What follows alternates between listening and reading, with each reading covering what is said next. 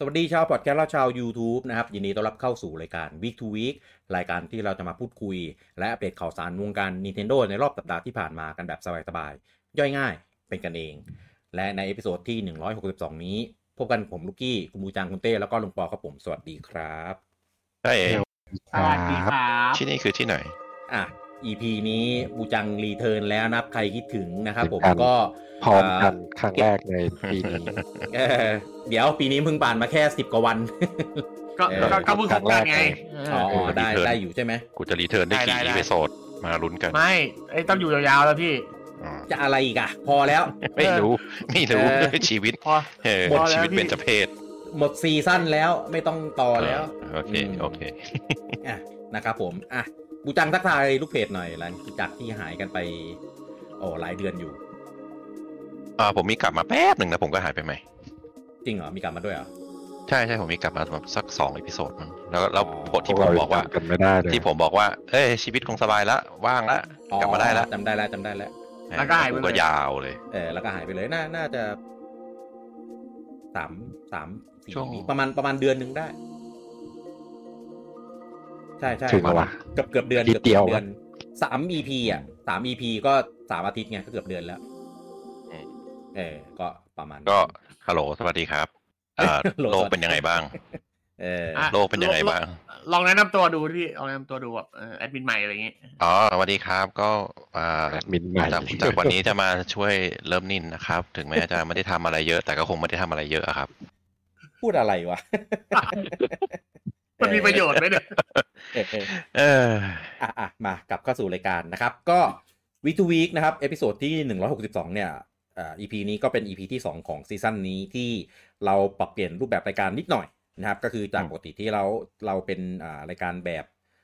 อ่าออฟไลน์ครับเอ่อออฟไลน์อ่านะครับก็มีแค่แค่ใน Discord Live House ที่จะได้ฟังสดนะบันทึกนะครับสดก็ปรับเป็นให้เป็นอ่าแบบไลฟ์เลยนะครับ ซึ่งถ้า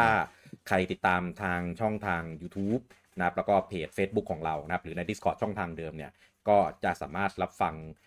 การสรุปข่าวในรอบสัปดาห์ของ Nintendo นะครับผมในในในแบบแบบสดๆกันได้นะครับซึ่งซึ่งก็เราจะค่อยๆลองอปรับหาจุดลงตัวจุดตรงกลางที่ที่ดีที่สุดนะครับของของแบบนี้ไปเรื่อยๆสักประมาณ 10 episode นะครับซึ่งถ้า 10 episode เนี้ย162 ถึง 170 เนี่ย ถ้าแบบไลฟ์มัน work อะก็จะจะมาเป็นแบบไลฟ์ต่อไปนะครับ แต่ถ้ารู้สึกว่าแบบไลฟ์มันมันยังติดขัดมันยังมีจุดไม่ลงตัวอะไรหลาย ๆ อย่างเนี่ย ก็เดี๋ยว EP ก็เลิกทำแม่งเลยเจ็ดหนึ่งก็อาจจะกลับไปเป็นแบบเป็นเป็นอ๋อออฟไลน์เออแบบเดิมอะไรอย่างนี้นะนะครับ ก็เดี๋ยวลองดูนะครับ แต่ว่าอ่าหนึ่งหกหนึ่งที่ผ่านมาเนี่ยอะก็ก็โอเคอยู่ นะครับ แต่ว่าอ่านเมมีนต์มีตอนท้ายเออที่ที่ไม่ได้อ่านเมนต์นะครับ ซึ่งซึ่งถ้าใครแบบฟังแบบสดเนี่ยอืมเดี๋ยวตอนตอนท้ายพอเราจบสรุปข่าวแล้วเนี่ย ก็จะมีอ่าอ่านคอมเมนต์พูดคุยกันด้วยนะครับ เป็นเหมือนแบบเป็นเป็นเป็น post session ประมาณนี้นะครับ แต่ถ้าเกิดใครตอนนี้ฟังอยู่เป็นแบบโพสชั่นพอดแคสต์นะครับ ก็จะได้ฟังเฉพาะอ่าเนื้อหาของข่าวอย่างเดียวเออนะครับ ก็ ก็มีมีสองแนวทางให้ได้เลือกฟังกันนะครับ แล้วแต่สะดวกว่าจะฟังแบบไหนนะครับ ซึ่งซึ่งถ้าใครเคยฟัง YouTube แบบเมื่อก่อนที่มันจะเป็นพอดแคสต์เนี่ยอะเราก็จะปรับเปลี่ยนไปเป็นแบบไลฟ์เลยนะครับ ซึ่งก็จะฟังย้อนหลังได้นะครับ ตอนท้ายๆถ้าถ้าไม่ได้แบบขี้เกียจฟังคอมเมนต์ไว้ง่ายอย่าฟังแต่ข่าวอย่างเดียวอะก็ก็กดกดหยุดได้ไม่เป็นไรนะครับ ก็คอมเมนต์มากน้อยแล้วแต่ว่าวันนั้นคนมาดูเยอะไหมนะครับอะมานะครับ เรามาเริ่มข่าวแรก ของสัปดาห์นี้กันเลยนะครับผมก็ตอนนี้ออกมาให้เล่นกันแล้วนะครับ กับเกมแรกของปู่นะครับ ประจำปี 2024 นะครับ ก็คือ Another Code Recollection นะครับอ๋อซึ่งเป็นเกมแบบรีเมคนะรีเมคเนี่ยไม่ได้เป็น faithful remake นะ เป็นรีเมคแบบ full remake เลย คือทำใหม่เพิ่มเสียงพากย์ ปรับปริศนา ปรับ gameplay ทุกอย่างใหม่หมดนะนะครับ ก็ faithful ไม่ได้ ใช่ใช่มัน faithful ไม่ได้เพราะของเก่าเนี่ยมันลงบน DS เอ็ดอะอ่า มาใช้เอาไปฟีเจอร์ touch ของอะใช้ feature ของ DS เยอะมากเรื่องของการ touch การพับหน้าจอ การใช้ไมค์อะไรอย่างเงี้ยเอ่อนะครับก็เป็นการรีเมคจริง ๆ มันก็ไม่เชิง reboot หรอกคิดว่ามันเป็นรีเมคแบบแบบเอามาทำแก้อะไรพวกเนี้ยใหม่ดีกว่า เพราะว่าตัวละครเนื้อเรื่องไม่พล็อตอะไรเงี้ยมันมันยังคงอ่าคงเดิม มีการปรับเปลี่ยนเรื่องของ sequence ของอีเวนท์ที่ตัวละครเจออะไรเงี้ยนิดหน่อยเออ ไม่แต่ว่าความจแต่ริงว่ามันก็คือการรีเมคปกติแหละพี่ อ่าใช่เนี่ยปกติมันควรจะเป็นอย่างนี้แหละ มันจะเป็นแบบนี้แต่ว่าเออด้วยแต่ว่าวามที่รีเมคของปู่อะมันจะไม่เหมือนรีเมคคนอื่นนะเอ่อรีเมคยุคหลังอะเออมันมีหลายหลายท่ามาก มีทั้ง faithful ทั้งแบบ reimagine re-image อ่ามีก็รีภาพเลยก็มีหลายอย่างได้แต่เกมเนี้ยถ้ามันรีเมคแบบ faithful อะเออมันจะเหมือน World Ends with You อ๋อ อ่า ใช่ที่อ่าระเบิดเพราะว่าระเบิดตัวเองใช้ตายอ่าใช้ฟังก์ชันที่เกี่ยวกับเครื่องเยอะมาก ถ้ามันอ่าทำแบบนั้นนะมันมันจะฝืนนะครับ ใช่ฝืนเกิน อืมใช่ใช่ใช่ก็ดีแล้วที่เลือกเป็นแนวทางนี้ เพียงแต่ว่า คือจริง ๆ ซีรีส์เนี้ย สมัย DS อะ มันก็มีชื่อเสียงประมาณนึง ยอดขายก็ดีประมาณนึง คือสงสัยอยู่แค่ว่า อะไรที่เป็นสิ่งที่จุดประกายทำให้ปู่เนี่ย หยิบยกเอาซีรีส์เนี้ยมารีเมคเพราะว่าถ้านับกันจริง ๆ แล้วอะซีรีส์ในมือปู่ที่สามารถเอามารีเมคแล้วสร้างกระแสหรือยอดขายที่ใช้ budget แบบประมาณเนี้ยแล้วทำแล้วแบบได้กระแสที่ดีกว่านี้เรียกงี้แล้วกัน มีอีกเยอะมากที่ไม่ใช่เกมเนี้ย เป็นเกมที่ถ้าสมมติพูดนะว่าปู่จะรีเมคเกมสักเกมหนึ่งบน DS ไม่มีใครนึกถึงเกมนี้แน่ๆน้อยจะเป็นเอาส่เป็นวนว่าน้อยมาเอาเป็นว่ากผมไม่รู้จักอะๆเออน้อยใช่ คือคือน้ยมันดังอยู่แค่ในบางกลุ่ม มันใช่ไหมแค่เฉพาะกลุ่ม ใช่ใช่ อีกแล้วเหรตออนนั้นคือแบบอุ๊บอันนี้มันรีอันนี้เฉพาะกลุ่มแล้วกลุ่มเล็กด้วยพี่อ่าอ่าโอเคโอเค ได้รางวัลครับปะได้ลังอืม เราจะเปิดประเด็นนะหนูเกือบเกือบเผลอตัวแล้วเกือบไม่ได้เลย อะอย่าก็มาเมื่อเมื่อวานก็ได้อ่า first impression กันไปเรียบร้อยแล้วนะครับก็เป็น first impression ที่อ่าขับกล่อม นะครับ ก็พาลูกเพจเข้านอนกันอย่างสงบสุขอะไรวะเออผมต้องหยิบโปเกพามาต่อเพื่อไม่ให้หลับอะพี่ คือคือเกอะไรมเกมแบบนี้มันเล่นให้ดูมันไม่ค่อยหนุกหรอกมันไม่ได้เออตื่นเต้นเราใจขนาดนั้นคือของเดิมอะ ของเดิมอะ เกมมันเป็นแนวกึ่ง VN อยู่แล้ว เออ visual novel นะครับ แล้วก็อ่าส่วนของ adventure อะมันมีหน่อยนึง แต่ว่าด้วยความที่ของ DS น่ะ มันปุ๊บปุ๊บปุ๊บปั๊บเดินแป๊บหนึ่งก็ถึงตรงตรงนู้นนี้ตรงแล้วอย่างเงี้ยแล้วจุดสำรวจมันก็ไม่ได้เยอะมาก เราก็จะได้แก้พัซโซแก้เบื่อแก้ง่วงอะไรเงี้ยได้นะครับบรรยากาศเพลงมันก็ไม่ได้แบบอะไรขนาดนั้น แต่ว่าพอมันทำใหม่เนี่ยมันเป็น full 3D ตัวละครเดินเต็มเต็มอ็อบเจกต์ต่างๆ ในฉากเนี่ย มันก็ทำมาให้สำรวจได้แบบเยอะมาก เออตอนแรกอะ่ะ คือเกมอะ่ะมันมีระบบที่เล่นแบบแบบ full explore คือไม่บอกใบอะไรเลยหาเอาเองนะครับ จน เล่นๆแล้วเออเปิดดีกว่า ไม่งั้นไม่รู้แล้วจะต้องไปไหน เพราะว่ามันสำรวจได้เยอะมาก คือห้องหนึ่งอะลิ้นชัก ล็อกเกอร์ โต๊ะของที่มันวางบนโต๊ะใต้โต๊ะอะไรเงี้ยมันสำรวจได้หมดเลยเว้ยแล้วมันมี dialogue มีอะไรเงี้ยหมดเลย แล้วเพลงก็แบบโอ้โหแบบแต่สบายๆเนิบนาบทำให้เกมที่มันคุยเยอะๆบรรยากาศเนิบนาบ แล้วก็ทุกอย่างที่มัน interact เนี่ย มันก็จะแบบช้าๆ มันเลยทำให้รู้สึกเล่นแล้วรู้สึกว่าง่วงเออมันมันเนิบไปหน่อย คือพล็อตเนื้อหาอะไรเงี้ยของเกมอะ่ะมันดีเว้ยเออแต่วิธีเล่าวิธีการนำเสนออะไรเงี้ยของมันน่ะ มันเนิบนาบพัซเซิลโอเคก็สนุกดีเออก็ถือว่าปรับเปลี่ยนมามาได้โอเค พอสมควรเลยนะนะครับ ก็เล่นได้ภาคแรกไปจนถึง จบจบแชปสามปะจบแชปสามเข้าแชปสี่เออก็กินเวลาไปประมาณสองสามชั่วโมง เออนะครับ ก็ก็ถือว่าเป็นเกมที่มีมีจุดที่ดี แต่ก็จุดที่เสียเรื่องความเนิบนาบอะไรเงี้ยเยอะนะนะครับ แต่ถ้าเกิดใครเล่นแล้วชอบอ่าน ชอบแก้ puzzle ชอบสำรวจในบ้านนู่นนี่นั่นอะไรเงี้ยเออก็ก็ลองดูนะครับ เกมมี demo ด้วยแล้วก็ demo เนี่ยโอน save ไปที่เกมเต็มได้ให้เล่นหนึ่ง chap แรกเนี่ยนะครับก็ลองเล่น demo ดูก่อนคือจริง ๆ ตรง demo เนี่ย ผมว่าดีกว่าเนื้อหาหลังจากนั้นอีกหลังจากนั้นมันจะคุยเยอะกว่าตรง demo เยอะเออแต่ว่าก็เห็นภาพแล้วล่ะว่าเกมมันเนิบนาบขนาดไหนเออถ้าเล่น demo แล้วถูกใจเออก็ลองไปกดมาเล่นกันดูนะครับกับ a n a t h e r Code Recollection โซนถูกสุดอยู่ที่ญี่ปุ่นนะครับแล้วก็เกมเข้าตั๋วด้วยตั๋วถูกสุดก็อยู่ที่ญี่ปุ่นเหมือนกันนะครับลองดูแล้วก็ราคาเต็มเหรอราคาเต็มอ่าราคาเต็มนะโอ้นะครับแล้วก็มีเป็นแบบแผ่นด้วยเออ แต่ผมก็ใจได้นะ คือมันราคาเต็มเพราะว่ามันมีสองภาคครับบูจังเอาสองภาคมารวมภาคหนึ่งอะบนอืม DS นะแล้วก็ภาคสองเนี่ยมันลงบน V อ่านะถ้ารวมสองภาคอะอ๋ออ่าถ้ารวมสองภาคอ๋อแล้วราคาเนี้ยโอเคคุ้ม อืม ถ้าภาคเดียวแพงมาก เพราะจริงๆเกมไม่ได้ยาวมากบน DS อะเพราะว่าผมว่าที่เป็นลักษณะเนี้ยไอ้เนิ่มหน้าอืมเนิ่มหน้าหรือว่า Visual Novel อะผมว่ามันเออเป็นในยุคของ DS อะมันเกมที่เป็นแนว adventure อะอ่า ถูกจับมาทำใน DS เยอะทั้งที่ทั้งที่ปกติอะเกมที่เป็น Visual Novel Visual Novel หรือว่า Adventure อะจะไม่ค่อยทำลง handheld เพราะอะไร เพราะว่า DS อะมันทำให้เกมพวกเนี้ยมี value เพิ่มขึ้น เพราะว่ามันมีอะไรของเครื่องอ่าฟีเจอร์ของเครื่องจริงๆมาทำให้เกมแนวเนี้ยที่สมัยก่อนอืมจะเป็นแค่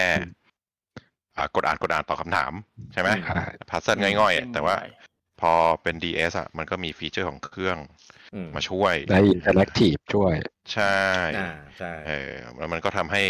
Visual Novel ที่อยู่ในคอนโซลอืมซึ่งปกติอะ Visual Novel อะจะไปดังใน PC มากกว่าเพราะว่ามันสามารถใช้เมาส์ทำนู่นทำนี่ได้อืมเอออ๋ออันเนี้ยตรงๆเลยเออใช่มันก็ทำใช้จิ้มใช้ stylus แล้วก็มันทำให้ action มันเอ่อมากกว่าของอืมของของเดิมเดิมเดิมมากกว่าของ PC ได้ด้วยซ้ำแล้วก็ใช้ feature เครื่องในการทำนู่นทำนี่ได้ แล้วก็อืม ผมว่ามันก็เลยเป็นยุคสมัยที่เอ่อเกมสไตล์เนี้ยอย่างเงี้ยหรือว่าเกมทนายหรือว่าเลตันหรือว่าอะไรพวกเนี้ยอืมมันก็จะมาเกิดใน เอ่อ DS เยอะเออก็เลยเนี่ย พอมาเป็นเครื่องอื่นอืมซึ่งผมก็คิดคิดเหมือนที่พี่กี้บอกนะ การที่จะเอาเกมมารีเมคอะเอ่อพอเอาเกมนี้มา ซึ่งผมว่ามันเป็นเกมลองลองเทียบีเทียซีของปู่ด้วยซ้ำไปไม่ใช่บีอะ ซีหรือดีด้วยซ้ำไปอะเออ เออคือคือผมว่าหลายคนไม่รู้นะ ว่า อะคนที่รู้จักก็อาจจะไม่รู้ว่านี่นี่คือเกมของ Nintendo ด้วยซ้ำใช่อืมเออ ก็เลย อืม ก็เลยงงๆเหมือนกันว่าทำไมถึงเลือกเกมนี้มารีเมและก็เป็นรีเมคในลักษณะที่ต้องต้องรีเมคเยอะอ่าอ่าเพราะว่ามันมันมันไม่สามารถ เอ่อ port มาตรงๆได้ อืมคือคือจำเป็นต้องรีเมคว่างั้น อ่าใช่ถูกต้องอืมเพราะไม่สามารถ port ได้เพราะ port มันจะกลายเป็นเหมือนเอ่อ World Ends with You ใช่ไหมอย่างที่ลุงปอบอกเมื่อกี้ซึ่งมันจะอืมมันจะอีอีหลงกง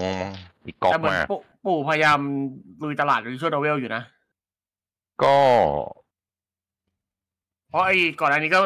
ไอ้รีรีเมคนักถือไอ้เรียกแฟทีนบคอมคอมมันมา มันก็ไม่ได้ ไม่ได้กระแสไม่ได้เท่าหร่ปังปะเออมันไม่ได้ปั่นไม่ได้แต่ว่ากระแสปู่อืมดูปู่ดูพยายามเอาแนวนี้ขึ้นมาไงขุดสองแน่เกมคือเออ ผมว่ามันทำมันใช้ต้นทุนไม่เยอะเอาจริงๆอะอืม อืมอืมเพราะฉะนั้นมันก็สามารถทำอะไรมาป้อน เอ่อถ้าเราพูดถึงว่าสวิตเป็นเครื่องที่ใกล้ใกล้หมดเวลา อืม มันก็จะมีเกมแนวนี้มาเยอะ ให้อืม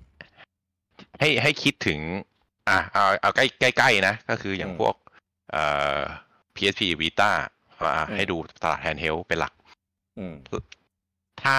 shelf life ของไอ้พวกเนี้ยมันใกล้ๆหมดแล้วอะ เกมพวกนี้แม่งมาเยอะเว้ย เพราะว่าอะไรมันทำได้เร็วและทุนมันน้อยอืมอืมเอ่อแต่พวก visual novel อะจะจะมาเยอะเลย ก็ใช่ต้องต้องดูนะว่า เฮ้ยมันใช่หรือเปล่า ว่ามันอยู่ในช่วงไซเคิลนั้นหรือเปล่า แต่ดีเรกทีฟแฟมิคอมมามาเร็วเอ้ยเดี๋ยวแค่อันนั้นอันนั้นอันนั้นมาสักพักใหญ่ๆแล้วอืมคือแบบก็งงอยู่ว่าตอนนั้นก็เพราะงว่างกันอยู่นะว่าขุดมาทำไม ไม่แต่ว่าช่วงนั้นอะกระแสวิชวลโนเวลอะกลับมาบูมอืมอืมมีหลาย ๆ เกมที่ดังอ่าตอนนั้นก็จีโนเซียก็ออกในช่วงช่วงนั้นอ๋อแล้วก็พวก Xenogears ทนงทนายก็ ก็ออกมาช่วงนั้นก็ไอ้ทยอยทกลันายบมาทนายอะไรวะทนายย้อนยุคใช่ไหมเอออืมเออ แต่ว่าช่วงเนี้ยไม่ใช่แล้วไม่ใช่กระแสแล้วแล้วก็พอเกมพวกนี้มาก็อืมหรือมันจะอยู่ในช่วงสุดท้ายในเหมือนกับช่วงวิต้าทำอะไรจำได้ไหมวิต้าตอนสุดท้ายอะสุดท้ายแล้วพี่อันเนี้ยปล่อยให้อืมมันสุดท้ายเถอะเออเออเพราะ Vita ตอนสุดท้ายอะมันก็จะมี Super Robot ใช่ไหมอ่าแล้ว Super Robot เราก็รู้กันว่ามันก็เป็นวางแผนกึ่ง visual novel ด้วยซ้ำไปอ่าแล้วก็มันจะมีพวก visual novel จาก เมะ จากมังงะจาก light novel อะไรพวกเนี้ย Super Robot มาอีกภาคเหรอ อะไรนะ เดี๋ยวจะมี Super Robot มาอีกภาคหนึ่ง Super Robot สามสิบเอ็ดโอ้ยให้ให้เป็นชื่อภาคเถอะพี่ ก็สามสิบแล้วก็ต้องมีสามสิบเอ็ดวะเป็น Super Robot Super Robot ยี่สิบสี่อะไร ออกเหมือนไอ้นี่ไง FC อันนั้นอัน FC ยี่สิบสี่โอ้ย จะรายปีเลยเหรอพี่ เกมรายปีโอ้โหมันรายสองสามปีนี่ก็โดนด่าชิบหายว่า reuse กราฟิกเดิมกันมาตั้งกี่ภาคแล้ว แต่ขายได้ไงก็ทำไป อะได้สิแหม่เออแฟนเยอะ จริง ๆ ที่ Super Robot ขายได้เพราะเขาไม่ได้ออกบ่อยนะอืมถ้าออกบ่อยผมว่ากระแสไม่ใช่อย่างนี้ อืมอืมอืมเออพอแม่งพอแม่ง reuse อันเดิมเหมือนเดิมเป๊ะไอ้สัตว์ไม่ถ้าออกบ่อยมันจะไม่มีอะไรมาทำไงแต่ภาคใหม่มันเป็น original ไงก็คงต้องสลับบ้างที่ประกาศไว้อะเอออืมอะนั่นแหละ ก็ไหนๆ reuse แล้วก็ออกรายปีซะเลยนะไหนๆก็ด่าแล้วก็ทำให้มันตามนั้นไปเลยจะได้ไม่ต้อง จะได้จะชินดีเหรอเออจะดีเหรออะก็ล่าสุดวันนี้ก็มีการเปิดเผยข้อมูลเพิ่มเติมนะครับ ว่าว่าทีมพัฒนาที่อยู่เบื้องหลัง ของ a n a t h e r Code Recollection Remake เนี่ยไอตัว Remake ภาคหนึ่งภาคสองเนี่ย ก็คือเป็น Arc System Works อ่าอืมนะครับ ซึ่งลึกไปทำไมกว่านั้นก็คือที่เป็นทีมเบื้องหลังเป็นทีมเดิมเนี้ยอ่าเพราะว่าอ่า producer director อะเขาอยู่ Arc System Works อ่า ก็เลยมีการยังไงคุยนะงง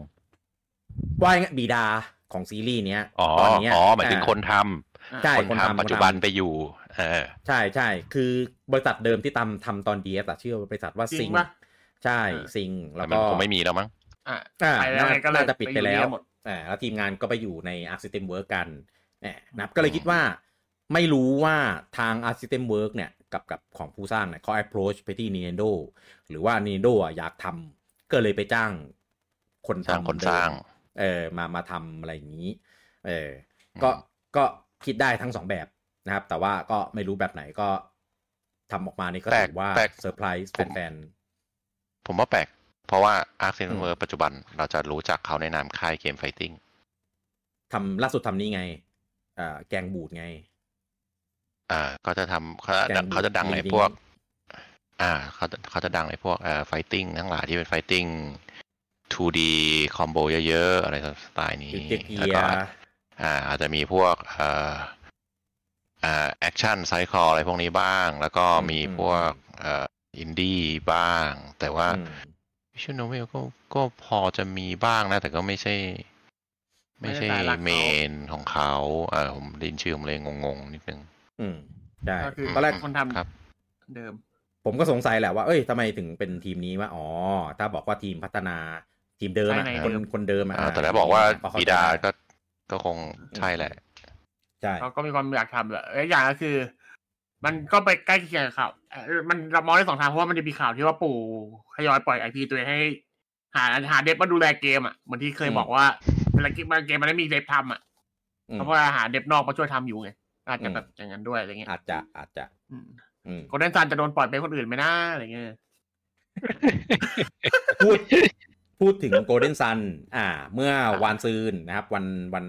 ทำไมทำไมพี่กี้ตกหลุมเต้วะวันพุธที่สิบเจ็ดอันนี้ผมได้สารภาพไปในในไลน์แล้วแต่ผมว่าคนที่ตามตามเพจเราอะรู้อยู่แล้ว คือผมอะก็เป็นหนึ่งในคนที่เป็นแฟน Golden Sun เหมือนกันนะครับ เพียงแต่ว่าผมเห็นเต้มันไฮป์แล้วอะผมเลยคิดว่ากูไม่ต้องแล้ว เต้แม่งออกตัวขนาดเนี้ย กูอย่าไปเติมดีกว่า เราควรแบบ เราควรอยู่เฉยๆหรือควรควรเบรกเบรกมันหน่อยดีกว่าอะไรอย่างนี้อืมอ่า แต่จริงๆอะตอนที่มันประกาศอะผมก็ตีใจเหมือนกันเพราะผมมาตั้งใจอยู่แล้วว่า ผมมาอยากเล่นอีกรอบเพราะว่าตอนรอบที่มันมาตอนวีูอะ ผมเล่นไม่จบ เพราะว่ามันไม่สะดวกอะวีูมันต้องเปิดเครื่องเปิดอะไรเงี้ยแต่สวิชมันเป็นแบบพกพาได้ไงพวกข่าเออมันสะดวกกว่า ก็เลยเอออยากจะเล่นอีกรอบหนึ่งอยากได้ประสบการณ์แบบนั้น เออก็ไป first impression มาเป็นที่เรียบร้อยแล้ว อะ ก็เอ่อ ผมว่าความสนุกที่เราเคยได้รับเมื่อตอนนู้นอันนี้เป็นรีวิวที่ผมพูดในในในไลฟ์นะรีความประสบการณ์ที่เราได้รับในตอนที่เราเล่นตอนนู้นบนเกมบอย a ์วานอะ ผมว่ามันไม่เปลี่ยนไปเลยเว้ย คือเกมมันไม่ได้มีความเก่าเลย ถ้าไม่ได้นับในส่วนของกราฟิก แล้วก็ส่วนของ Quality of Life quality of life ในบางบางส่วน เอ่อ gameplay ระบบ character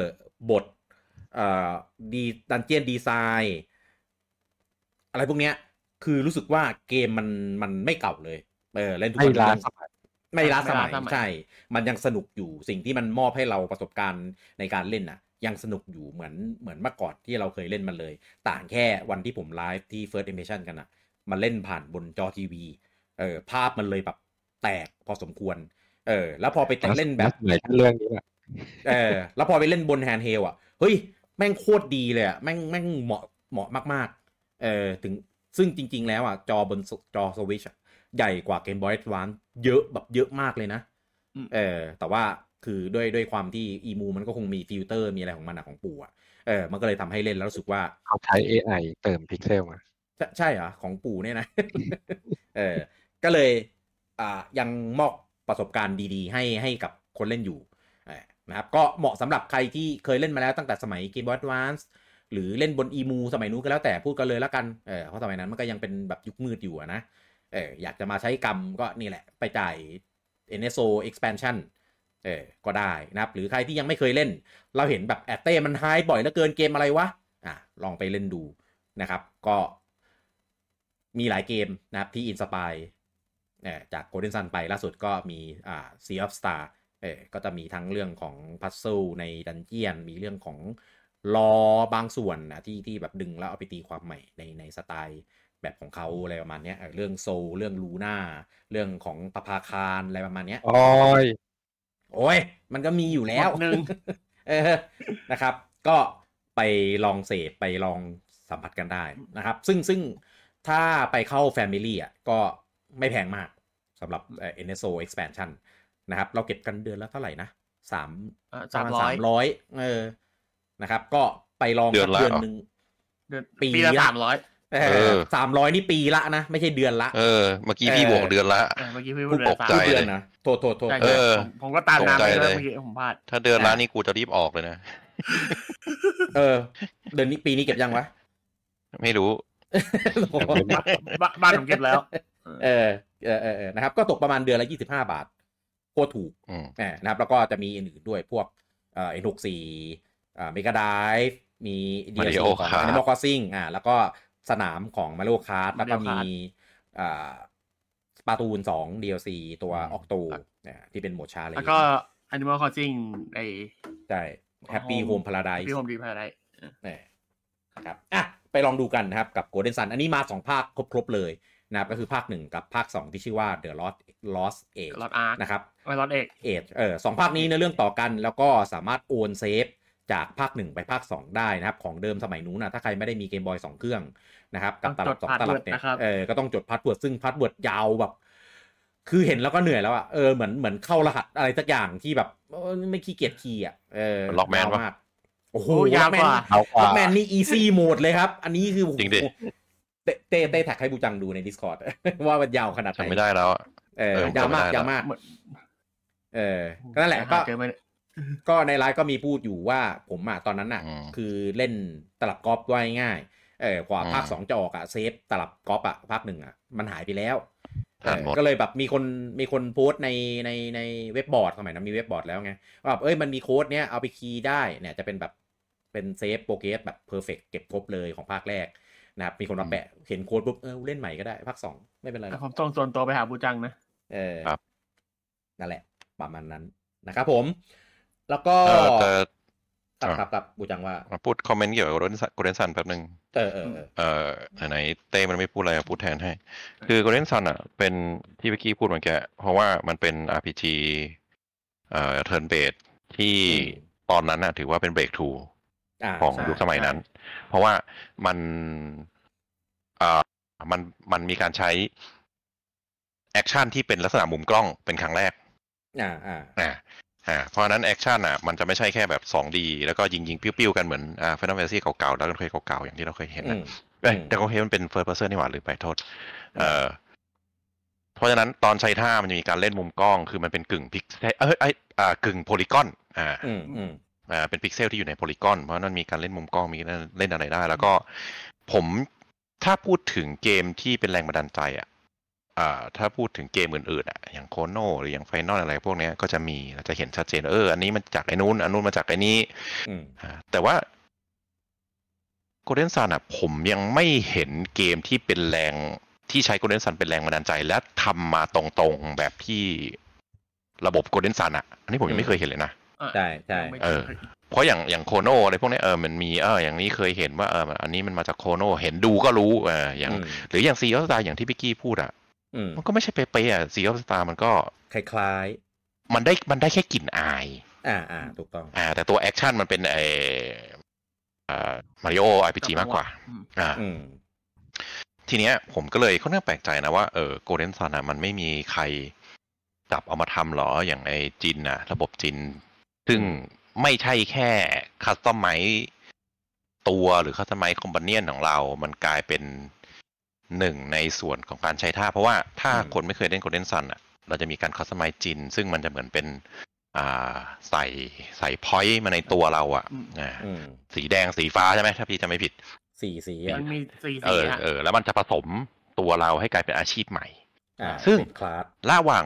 ระหว่างต่อสู้ ถ้าเราใช้ skill ของ Djinn Djinn แม่งจะออกจากตัวเราไปเว้ยอ่าแล้วตัวเราจะเปลี่ยนเป็นอาชีพเปลี่ยนคาร์ดทันทีลองลงไปทันทีอืมคือผมไม่เคยเห็นระบบ เกมไหนที่ที่ทำแบบเนี้ย อืม มีเกมหนึ่งครับที่ที่ครับเซโนเบตสองแต่ว่าไม่ได้ไม่ได้หายไปตอนมันตอนก็ไม่ใช้ขนาดนั้นนะอ่าเอใช่อซึ่งซึ่งเออคลาสคลาสในเซแบบโนเบสลอดงใช่ไหมเออออ่า ใช่ คือลึกจริงเว้ย แต่ว่าไม่ได้ส่งผลอะไรอืมกับการต่อสู้ขนาดนั้น ใช่อืมเออมัน มันมันมันไม่ได้ไม่ได้เปลี่ยนระหว่างสู้อย่างอันนี้ไงอ่าใช่ใช่ใช่ใช่ไม่ได้เปลี่ยนแบบผมก็เลยตามแล้วก็จริงๆเทโรเบสสองอะเปลี่ยนคาร์ดแม่งก็ไม่เห็น ใช่ไม่ไม่เปลี่ยนก็เอฟเฟกต์เคียอะไรเออมันไม่คือเปลี่ยนเปลี่ยนอะไรวะมันไม่ได้สุดท้ายแม่งต่ขนาดนั้นอะแม่งก็ใช้ระเบิดเบิร์สจบป่ะใช้ลูกแก้วไอ้ใช่ฟอก็ร์บิใช้เดนอะไรของมันไม่เห็นจะได้ใช้หาไม่ไม่ไม่อะค่อยช่างมัมีนประโยชน์เอออืม นั่นแหละผมก็เลยค่อนข้างแปลกใจว่าเออโกลเด้นซันจริงจริงจริงๆอะกระแสณณตอนนั้นอะดีอืมอ่าแล้วก็แฟนก็เยอะอืมแต่ว่า เออ ผมไม่เห็นไดเ c กแรงบันดาลใจออกมาที่เป็นแบบเออเพราะว่าเพราะว่าเกมอินดี้มันชอบมีนี่ indie RPG ที่แบบเออดึงมาจากเกมนู้นดึงมาจากดึงมาจาก Mother ดึงมาจากนู่นนี่นั่นดึงมาจาก Paper Mario ก็เต็มไปหมด แต่ว่าไม่เคยเห็นว่ะเออ ก็เลยแปลกใจนั่นแหละ ทิ้งไว้เป็น ข้อคิดเฉยๆว่าเออแปลกดี ยังไม่มีคนจับมาทำอืมมีสองเกมที่ inspire ไปก็คืออม Mario Tennis กับ Mario Golf อันอันนั้นเรียก inspire พี่อันนั้นเรียกดึงคนทำไปโดยเฉพาะ inspire ให้ดึง inspire ให้ออกด้วยพี่เออดึง inspire ออกด้วย อ๋อดึงดึง inspire ออกไป เออใช่นะครับ ก็ เป็นเกมที่ดีมากจริงๆนะครับ เราพูดกันกี่ครั้งเราก็อวยทุกครั้งแหละ เพราะว่าคือมันอยากมันให้ลองมันเออมันดีมากๆ จนอยากให้ลองแล้วเนี่ยมันมาให้เล่นกันแบบง่ายๆ สะดวกสะดวกแล้วแถมมีระบบเอ่อย้อนเวลาอีก save ตลอดเวลาได้อีกอะไรเงี้ยจะเล่น save นอก save บ้านก็ได้เล่นที่บ้านเล่นเล่นกับต่อทีวีก็ได้ถึงแม้มันจะเล่นแล้วภาพแตกยับก็เถอะเออนะครับ ก็เหมาะกับการเล่นแบบแพนเฮลนะครับ ก็สมาชิกกันในโซ expansion ไปลองกันได้ ครับผมครับแล้วก็อีกหนึ่ง อ่าเรียกว่าอะไรนะ อีกหนึ่งเบนฟิตของสมาชิก n s o นะครับ อันนี้เป็นของโซนยุโรปจริงๆ เคยมาแล้วเมื่อตอนโซนอ่าญี่ปุ่นนะครับกับ e s p o r t อ่านะครับ ก็อืมอ่าเข้าเป็นในส่วนของเกมอืมเกมทายเอา trials นะครับ ของโซนยุโรปนะครับ ก็พวกเซาท์แอฟริกา นอร์เวย์ สวีเดน อะไรเงี้ยใครจะเกิดใจอ่ารวมถึงออสเตรเลียด้วยนะครับ ก็จะเริ่มให้ได้เล่นกันวันที่ 24 นี้นะครับ ผมก็เล่นได้อ่าเจ็ดวันเนี่ยนะครับ ซึ่ง 7 วันผมคิดว่าน่าจะเล่นจบสำหรับเกมนี้อ่าจริง ๆ มันเป็นเกมอินดี้ที่ค่อนข้างเป็นเกมที่ดีมาก แล้วก็อันเนี้ยก็เป็นอีกหนึ่งเกมที่ inspire มาจากเกมของ Nintendo ก็คือ Master 3เออแต่อินสปายมาแค่อาร์สไตล์อย่างเดียวนะเออ art style theme ภาพอะไรเงี้ยแต่ว่า gameplay อะไรเงี้ยไม่เหมือนนะครับเพราะว่า Mother มันเป็น RPG turn based เนี่ยนะครับก็ใครที่ยังไม่เคยลองนะครับรอบที่แล้วพลาดไปนะรอบนี้ก็มาลองกันได้นะครับ แล้วก็ เดี๋ยวสิ้นเดือนนี้มันจะมี DLC ของ e s p o r t เนี่ยออกมานะครับ ชื่อว่า Octo Octo Village Octo อะไรสักอย่างอะเออแต่ชื่อ Octo เออนะครับแต่ว่าไม่ได้ตัวเกมกี่ยวอะกับการ์ตูนเออ Octopath ไม่ไม่เกี่ยวอะไรกับอะไรนะ Splatoon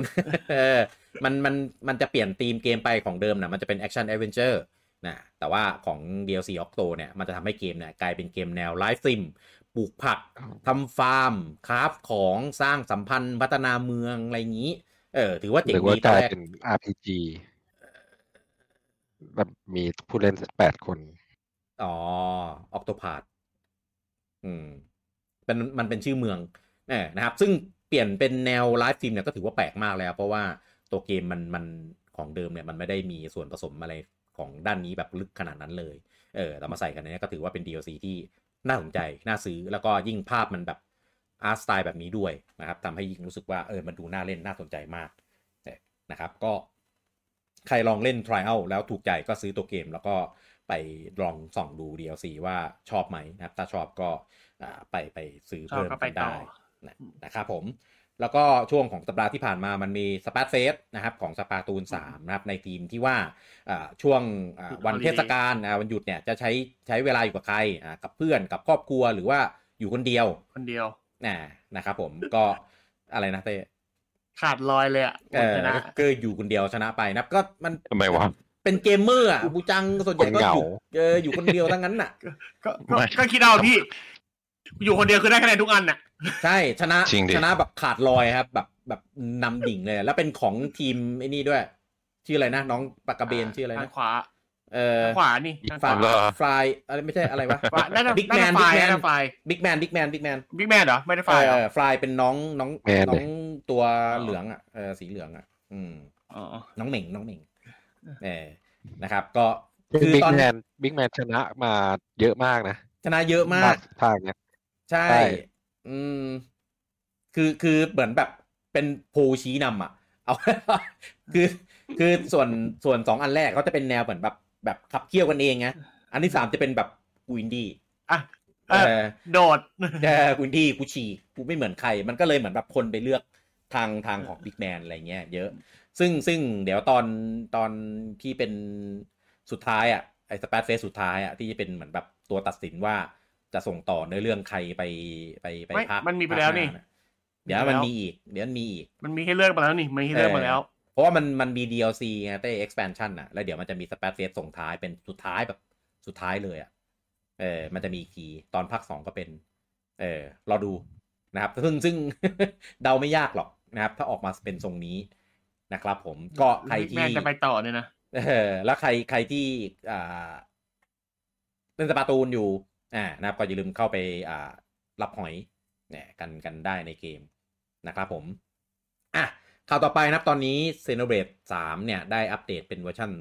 2.2.0 เป็นที่เรียบร้อยแล้วนะครับ ก็รองรับ Amiibo อ่าเป็นอัปเดตที่ออกมาเพื่อรองรับ Amiibo 2 ตัวใหม่นะครับ เป็น 2 ตัวแรกของซีรีส์ Xenoblade ที่ทำแยกออกมาเพราะเมื่อก่อนมันมีตัวละครจาก Xenoblade ก็จริง แต่ว่ามันเป็นอยู่ในลายของ Smash เออก็คือมีมี Shulk ใช่ไหมแล้วก็มีอ่าโฮมูระฮิโฮมุระกับฮิคาริเนี่ยนะครับที่เป็นตัวละครอยู่ใน Fighter Pass เนี่ยผ่า นนะครับผมก็ 2 ตัวนี้ก็จะเป็นโนอากับมิโอนะครับจากภาค3เนี่ยนะครับของโนอาเนี่ยก็ถ้าใครเอาไปแปะนะครับ ก็จะได้ชุดของ N นะครับแล้วของมิโอเนี่ยก็แน่นอนจะเป็นชุดของ M เอ็มนะครับทำไมอะทำไมสองตัวนี้ได้ได้ชุด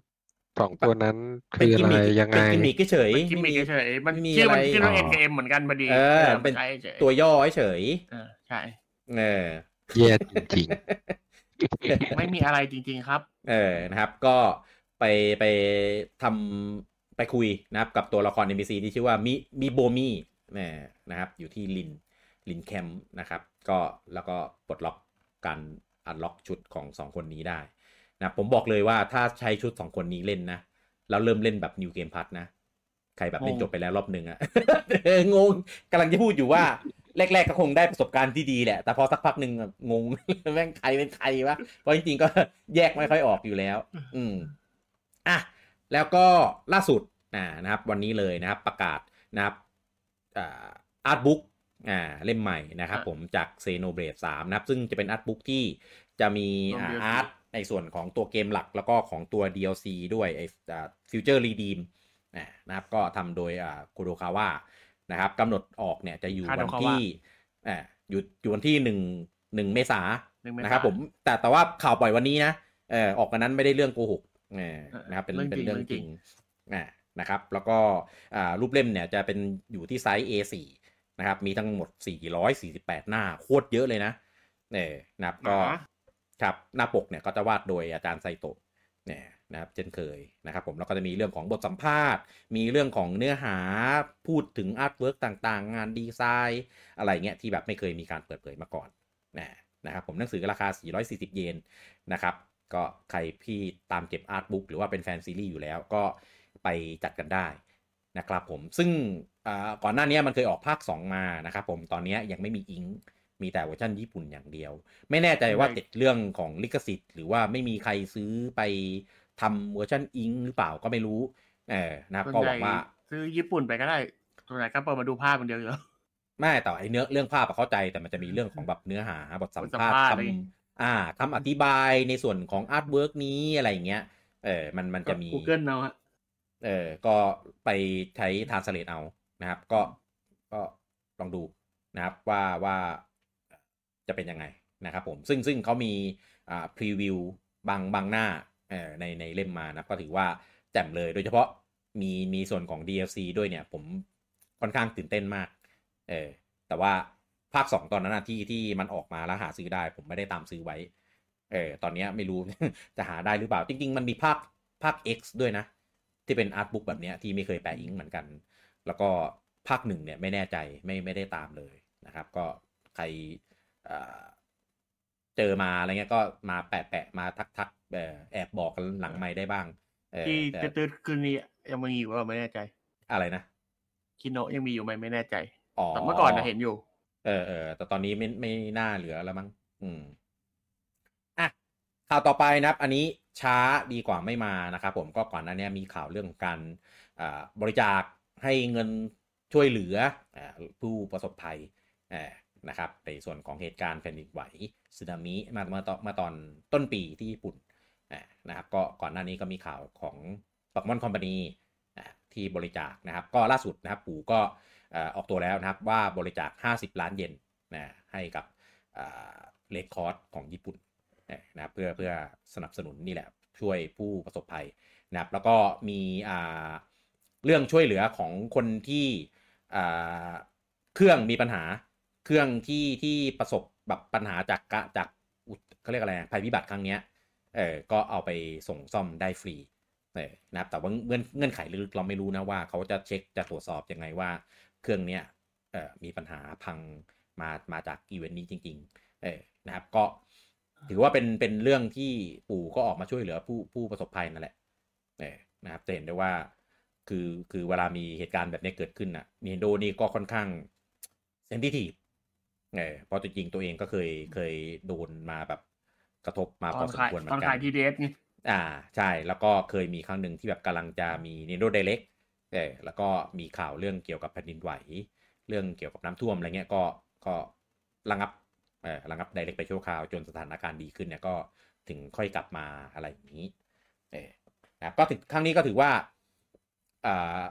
ค่อนข้างรุนแรงเหมือนกัน เพียงแต่ว่ามันเกิดขึ้นในพื้นที่ที่แบบอ่า ห่างไกลจากชุมชนพอสมควรไม่ไม่ได้เลยเลย ไม่ได้มีคนแบบกระทบเยอะเหมือนครั้งก่อนๆที่มันเป็นแบบในเมืองในโรงงานอะไรอย่างเงี้ยเออนะครับผมเอาต่อไปนะตอนนี้มันกำลังอ่ามีงาน GDC นะครับ หรือชื่อว่าอ่าเกม Developer Conference นะครับก็จะเป็นงานที่รวมแบบผู้พัฒนาไปแบบ showcase ในส่วนของเกมตัวเองไปแลก connection แลก contact กันอะไรอย่างนี้อ่าเป็นงานของผู้พัฒนาเกมเนี่ยเขาเข้าไปรวมรวมตัวกันอะไรประมาณนี้นะไม่ได้เป็นงานสำหรับยูเซอร์อย่างพวกเราสักเท่าไหร่นะครับแต่ว่างานแบบนี้ส่วนใหญ่จะมีข้อมูลเชิงลึกออกมาให้เราได้เสพกันเออก็อย่างล่าสุดนะครับก็มีการสำรวจผู้พัฒนาที่ที่อยู่ในงานนะครับกว่า 3,000 ผู้พัฒนานะครับเกี่ยวกับเรื่องของ เครื่องรุ่นใหม่ของ Nintendo นะไม่ได้บอกนะว่าชื่อเครื่องอะไรนะครับใช้ชื่อว่าเป็น Nintendo Switch Successor นะครับก็ได้ข้อมูลมาว่า ตอนนี้มีผู้พัฒนาที่กำลังพัฒนาเกมลงบนเครื่องรุ่นใหม่ของของของปู่เนี่ยจำนวน 8%เอ่อจาก 3,000 นะ 8%จาก 3,000 ก็ถือว่า โอเคนะ ผมคิดว่าในงานเนี่ยที่สัมภาษณ์ก็เยอะนะ ใช่ ถือว่าเยอะมาก เออถือถือว่าเป็นเป็นจำนวนสัดส่วนที่แบบเยอะเลยแหละ ในขณะที่เครื่องแบบที่ยังไม่เคยไม่เคยเปิดตัวไม่เคยอะไรเงี้ยแล้วก็คนที่ที่ได้ได้ SDK ของปู่ไปเนี่ย ก็ก็ถือว่าเป็นปริมาณที่ใช้ได้เลยทีเดียว เนี่ยนะครับ แล้วก็มีการ confirm ว่ากว่า 32%เนี่ย ก็ตื่นเต้นนะครับ กับการจะมาของเครื่องรุ่นใหม่ของปู่ในเครื่องนี้ ตื่นเต้นเนี่ยคือหมายถึงว่า ได้สัมผัสแล้ว เออแล้วแล้วว่าเออได้ข้อมูลแล้วรู้สึกว่ามันจะเป็นยังไง มันตื่นเต้นไหม มันเอ็กไซต์ไหม มันน่าจะซักเซสหรือเปล่าเนี่ยเป็นเป็นไปในทางนั้น เออเชื่อว่าจะวันที่ปู่เปิดตัวจะมียูบิซอฟมาพูดเหมือนเดิม พูดว่า เอามาพูดแบบชมไง อ๋อเขาชมมาทุกเครื่องนี่วียูก็ชม เออก็ก็ทำเกมลงให้ตลอดนะ ใช่ ซอมบี้ยูเนี่ยก็ไม่ไหวอะไม่ไหวเลยครับก็ทำจนไม่ไหวอะอะไรวิวอะโอเคใช่ไปสิคิดไปลงให้อะไรให้ก็ทุกคนก็หนีหมดแหละขนาดบันไดนมโคยังหนีเลยใครญี่ปุ่นด้วยกันแท้ๆแต่ควายนิกนี่คือไม่เอาเลยดีกว่า ไม่มีเกมสควายนิกมาลงเลยดีกว่าบนวีูเนี่ยเออ EA นี่เกับถึงขยาดเลยอะแบบไม่ไม่มองหน้าเลยแหละ อืมอะ ก็มารอดูกันนะครับว่าเครื่องรุ่นใหม่ของ Switch เนี่ยจะเป็นไปในทิศทางไหน อันนี้ก็เป็นผลอะไรนะเป็นผลโพลจากผู้พัฒนาด้วยกันนะครับอะแล้วก็มีข่าวหนึ่งของปู่นะเป็นแต่ว่าอันนี้เป็นข่าวลือยังไม่มีการยืนยันนะครับผมอันเนี้ยหลุดมาจากข้อมูลทางของ Universal Orlando เออนะครับมีข้อมูลว่าตอนนี้อ่าทาง Universal เนี่ยได้สิทธิ์ในการขยายอ่า สวนสนุกของตัวเองโดยมีธีมของ Luigi Mansion ของโปเกมอนแล้วของเซลดาด้วยเออนะครับตอนเนี้ยที่ที่ Universal ทำอยู่นะครับก็คือมี Super Nintendo World นะนะครับแล้วก็กำลังขยายเฟสสองของที่ญี่ปุ่น USJ เนี่ยเป็นธีมของ Donkey Kong เออนะครับแต่ว่าในส่วนของโปเกมอนกับเซลดาเนี่ยอันเนี้ยยังไม่เคยมีการพูดถึงเออโปเกมอนมันแยก ใช่ คือเซลดาเนี่ยโอเคมันยังเป็นของปู่อยู่อืมเออเพียงแต่ว่ามันมีข่าวว่าเซลดาจะมีทำเป็นหนังเป็นอะไรเงี้ยมันไม่ได้เป็นพาร์ทของ Universal ไงที่เราเคยคุยกันเมื่อครั้งก่อนๆก็เลยแอบสงสัยนิดนึงว่า เอ้ยเออมันจะดีลกันแบบไหนวะอะไรเงี้ย ส่วน Luigi Mansion เนี่ยมันเป็นหนึ่งใน part ของมาริโออยู่แล้ว อันเนี้ยผมคิดว่าเป็นไปได้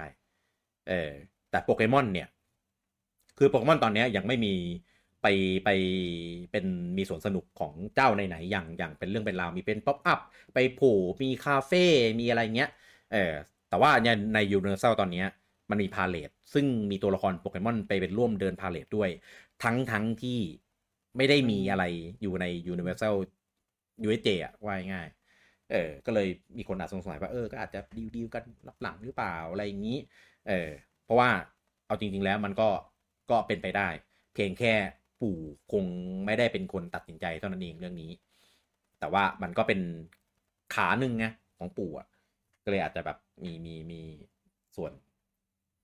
เชื่อมกันก็ได้ แต่คิดว่าคงไม่ใช่เร็วๆนี้ถ้ามันจริงอะนะเออคงแบบเป็นหลักแบบสิบกว่าสิบปีสิบเลยแหละปีอะเออเป็นสิบสิบปีเลยแหละเออไม่บางน่าทีถึคองงสิบหรอกไม่ไม่ถึงแบบทั้งหมดนี้ไงเออกว่าจะแบบออกมาให้ได้เราเห็นแบบครบขนาดนั้นอะ อืม เพราะว่า ปีเนี้ยก็จะมีก็คือดองกี้คองแน่แน่ๆนะครับ แต่ว่าอันเนี้ยก็จะเป็นแค่ที่ญี่ปุ่นอย่างเดียวนะครับอะพูดถึงโปเกมอนตอนนี้ทางอ่าออฟฟิเชียลได้เปิดเผยตัวละคร ไม่ใช่ตัวละคร เปิดเผยโปเกมอนอ่าตัวพิเศษที่จะมาในในEpilogue ถูกไหมเต้เออที่ที่มันเคยมีเป็นคลิปเป็นคลิปแบบ tease ไว้ว่าเป็นน้องอ่าน้องลูกท้อน้องคอเออ ตอนนี้ก็เปิดเผยทั้งชื่อเปิดเผยทั้ง artwork คลิปแนะนำตัว story อ่าตำนานแล้วใช่ตำนานรอของของน้องเป็นที่เรียบร้อยแล้ว น้องชื่อว่าอ่าอ่า Pecharunt เออก็คือลูกลูกพีชนะที่มันชื่อญี่ปุ่นชื่ออะไรไม่รู้อะเออไม่ได้ดูชื่อญี่ปุ่นอย่างนี้เลย เออก็น้องเป็นสายอ่าพิษผีใช่พีพิษนะครับ ซึ่งซึ่งผิดผีผิดผิดไม่ใช่นั่นผิดผี เออแล้วก็เพชรเพชรชีรันนี่ผมนึกเอชชีรันทุกทีเลยนะเวลาจะพูดนะร้องเพลงเพราะเลย เออใช่ดิกีตาร์เลย อ่าก็ใครที่จะได้น้องตัวเนี้ย ก็ต้องมี DLC เออในส่วนของอ่าฮิเดนเทเชอร์ Hidden Teacher of a l e Zero เออมันซื้อตัวเดียวมันได้ทั้ง part หนึ่ง part สองอยู่แล้วทั้งภาคสองเออนะครับแล้วก็อ่าเงื่อนไขใครที่เล่นแล้วเนี่ยเงื่อนไขที่จะรับน้องตัวเนี้ยก็ต้องไปรับจบมิสซิลี่กิฟ อ่าจบอืมจะรับ Mystery Gift ก่อนแล้วก็ไปจบอ่าจบเนื้อเรื่องของทั้งสอง DLC เนี่ยนะครับแล้วก็จะมีมีอีเวนต์มีอะไรให้ให้ได้ไปรับน้องมาเนี่ยมันเป็นในเรื่องต่อเป็นส่วนที่แบบเสริมต่อจากกับหลังจบทั้งสองอันเป็นเหมือนสองท้ายให้อะไรเงี้ยฮะอืมอะและเสริมอีกอย่างก็คือ น้องชื่อโมโมวาโรครับผม โอ้โห ชื่อ โคตรอ๋อโคตรจะไม่ลูกอ้างพีชอิงเออโคตรจะไม่อ้างอิงจากอะไรใดๆไอเลย อันนี้มันคือมาจากตระกูลโมทาโร่แล้วไงไอตัวอ่าโมทาโร่ยักษ์แล้วก็ไอสามสัตว์อะไรนะไก่ฟ้าใช่ไหมไก่ฟ้าหมาหมาแล้วก็ลิง เออ อืม ครับ ก็ใครที่อ่าซื้อ DLC ไว้นะครับก็อย่าลืมไปเล่นให้จบ แล้วก็อย่าลืมไปรับมิสซิลี่กิฟด้วยเนี่ยนะครับ ก็จะได้เอาน้องมาไว้เข้าตีไว้ใช้กันเออนะครับในรอนเราบอกว่าน้องเป็นลูกท้อที่ที่ไม่มีวันเน่า เอออืมนะครับ แต่แวบแวบแรกที่ผมมองนะ ผมนึกว่าเหมือนน้องไอตัวมังคุดอะเต้นี่น้องไม่ได้มังคุดเออสีเหมือนเหมือนมังคุดเลย แต่ว่าตัวน้องมองดีๆแล้วคือ เป็นโมโมทาโร่ที่ออกมาจากลูกท้อเลยอะใช่คือโอ้ยเท่าเลยลูกคาดเนาะคาดหัวมีผมเป็นเหมือนแบบ เรียกว่าผมทรงอะไรอะที่ที่มัดจุกแล้วก็มีนั่นแหละเด็กญี่ปุ่นมาก่อนอะอ่าอ่านั่นแหละคือโมโมทาโร่อะ เออเป็นเป็นลูกท้อเปิดฝาออกมาอะไรอย่างนี้แต่แต่คนชอบตอนที่น้องไม่เปิดฝามากกว่า เหมือนเหมือนผีอันนั้นอะ เออเอ๊ะ น้องมีร่างเดียวใช่ไหมเต้ร่างเดียวร่างเดียว มีแต่เปิดอ่าเปิดฝาปิดฝาอ๋อก็แค่มีเปลี่ยนฟอร์มได้เฉยอืมมันไม่เชิงเปลี่ยนฟอร์มมันเป็นแบบสลับไปสลับมาเฉยอะอะ โอเค อะ แล้วก็อีกหนึ่งข่าวนะครับของโปเกมอนนะครับ ก่อนหน้านี้มีข่าวว่าทางอ่า Netflix นะครับ ได้ลิขสิทธิ์ในส่วนของโปเกมอนภาคใหม่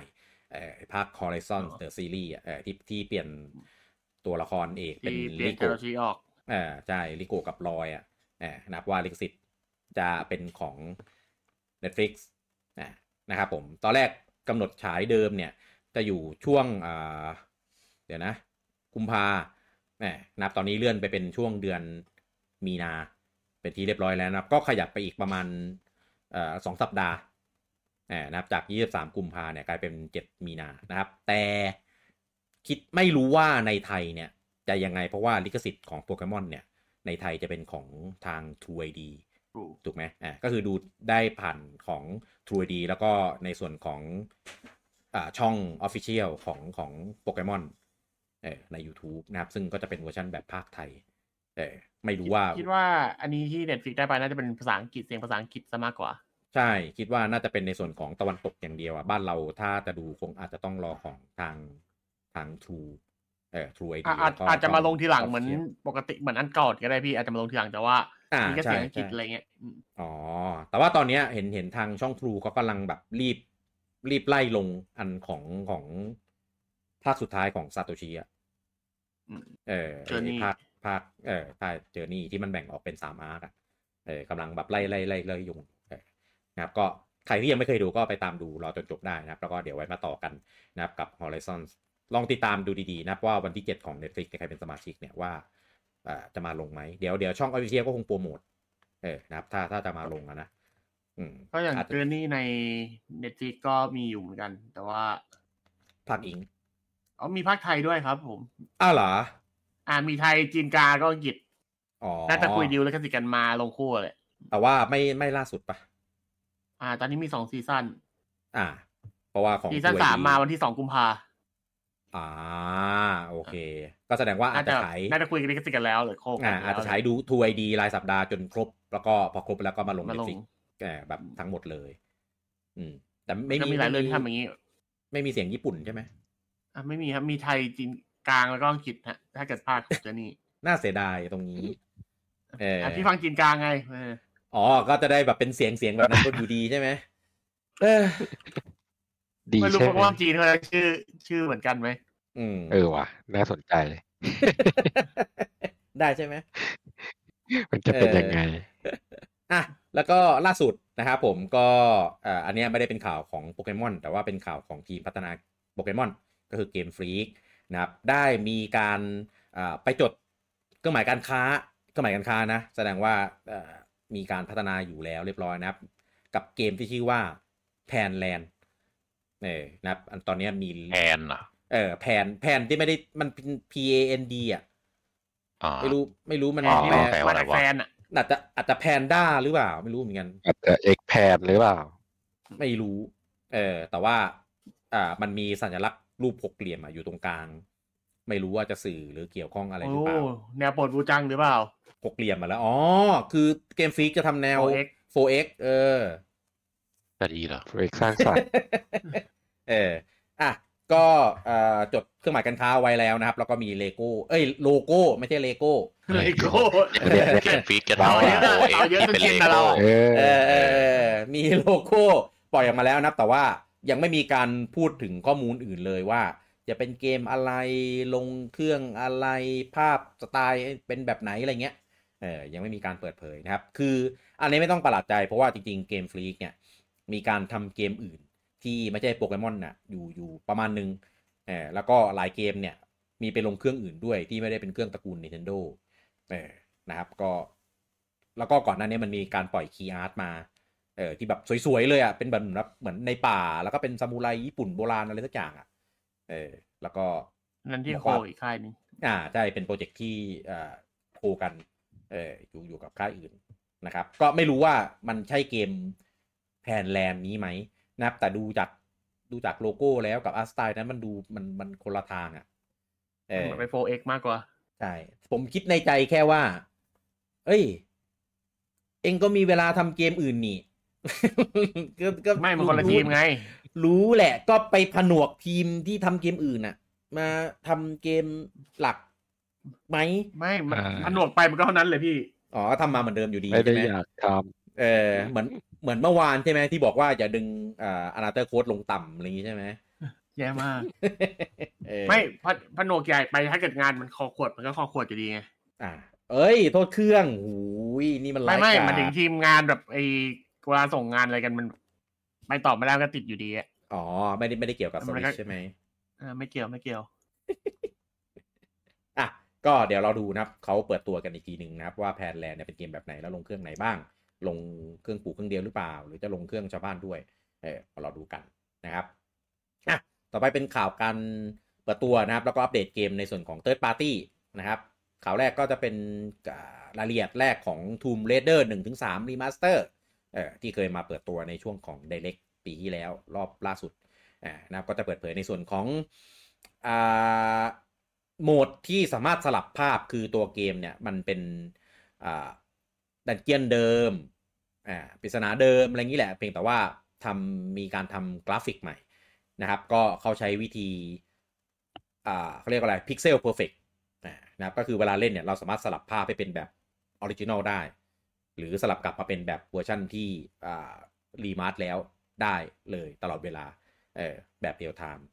นะครับแล้วก็มีเรื่องของการปรับการควบคุม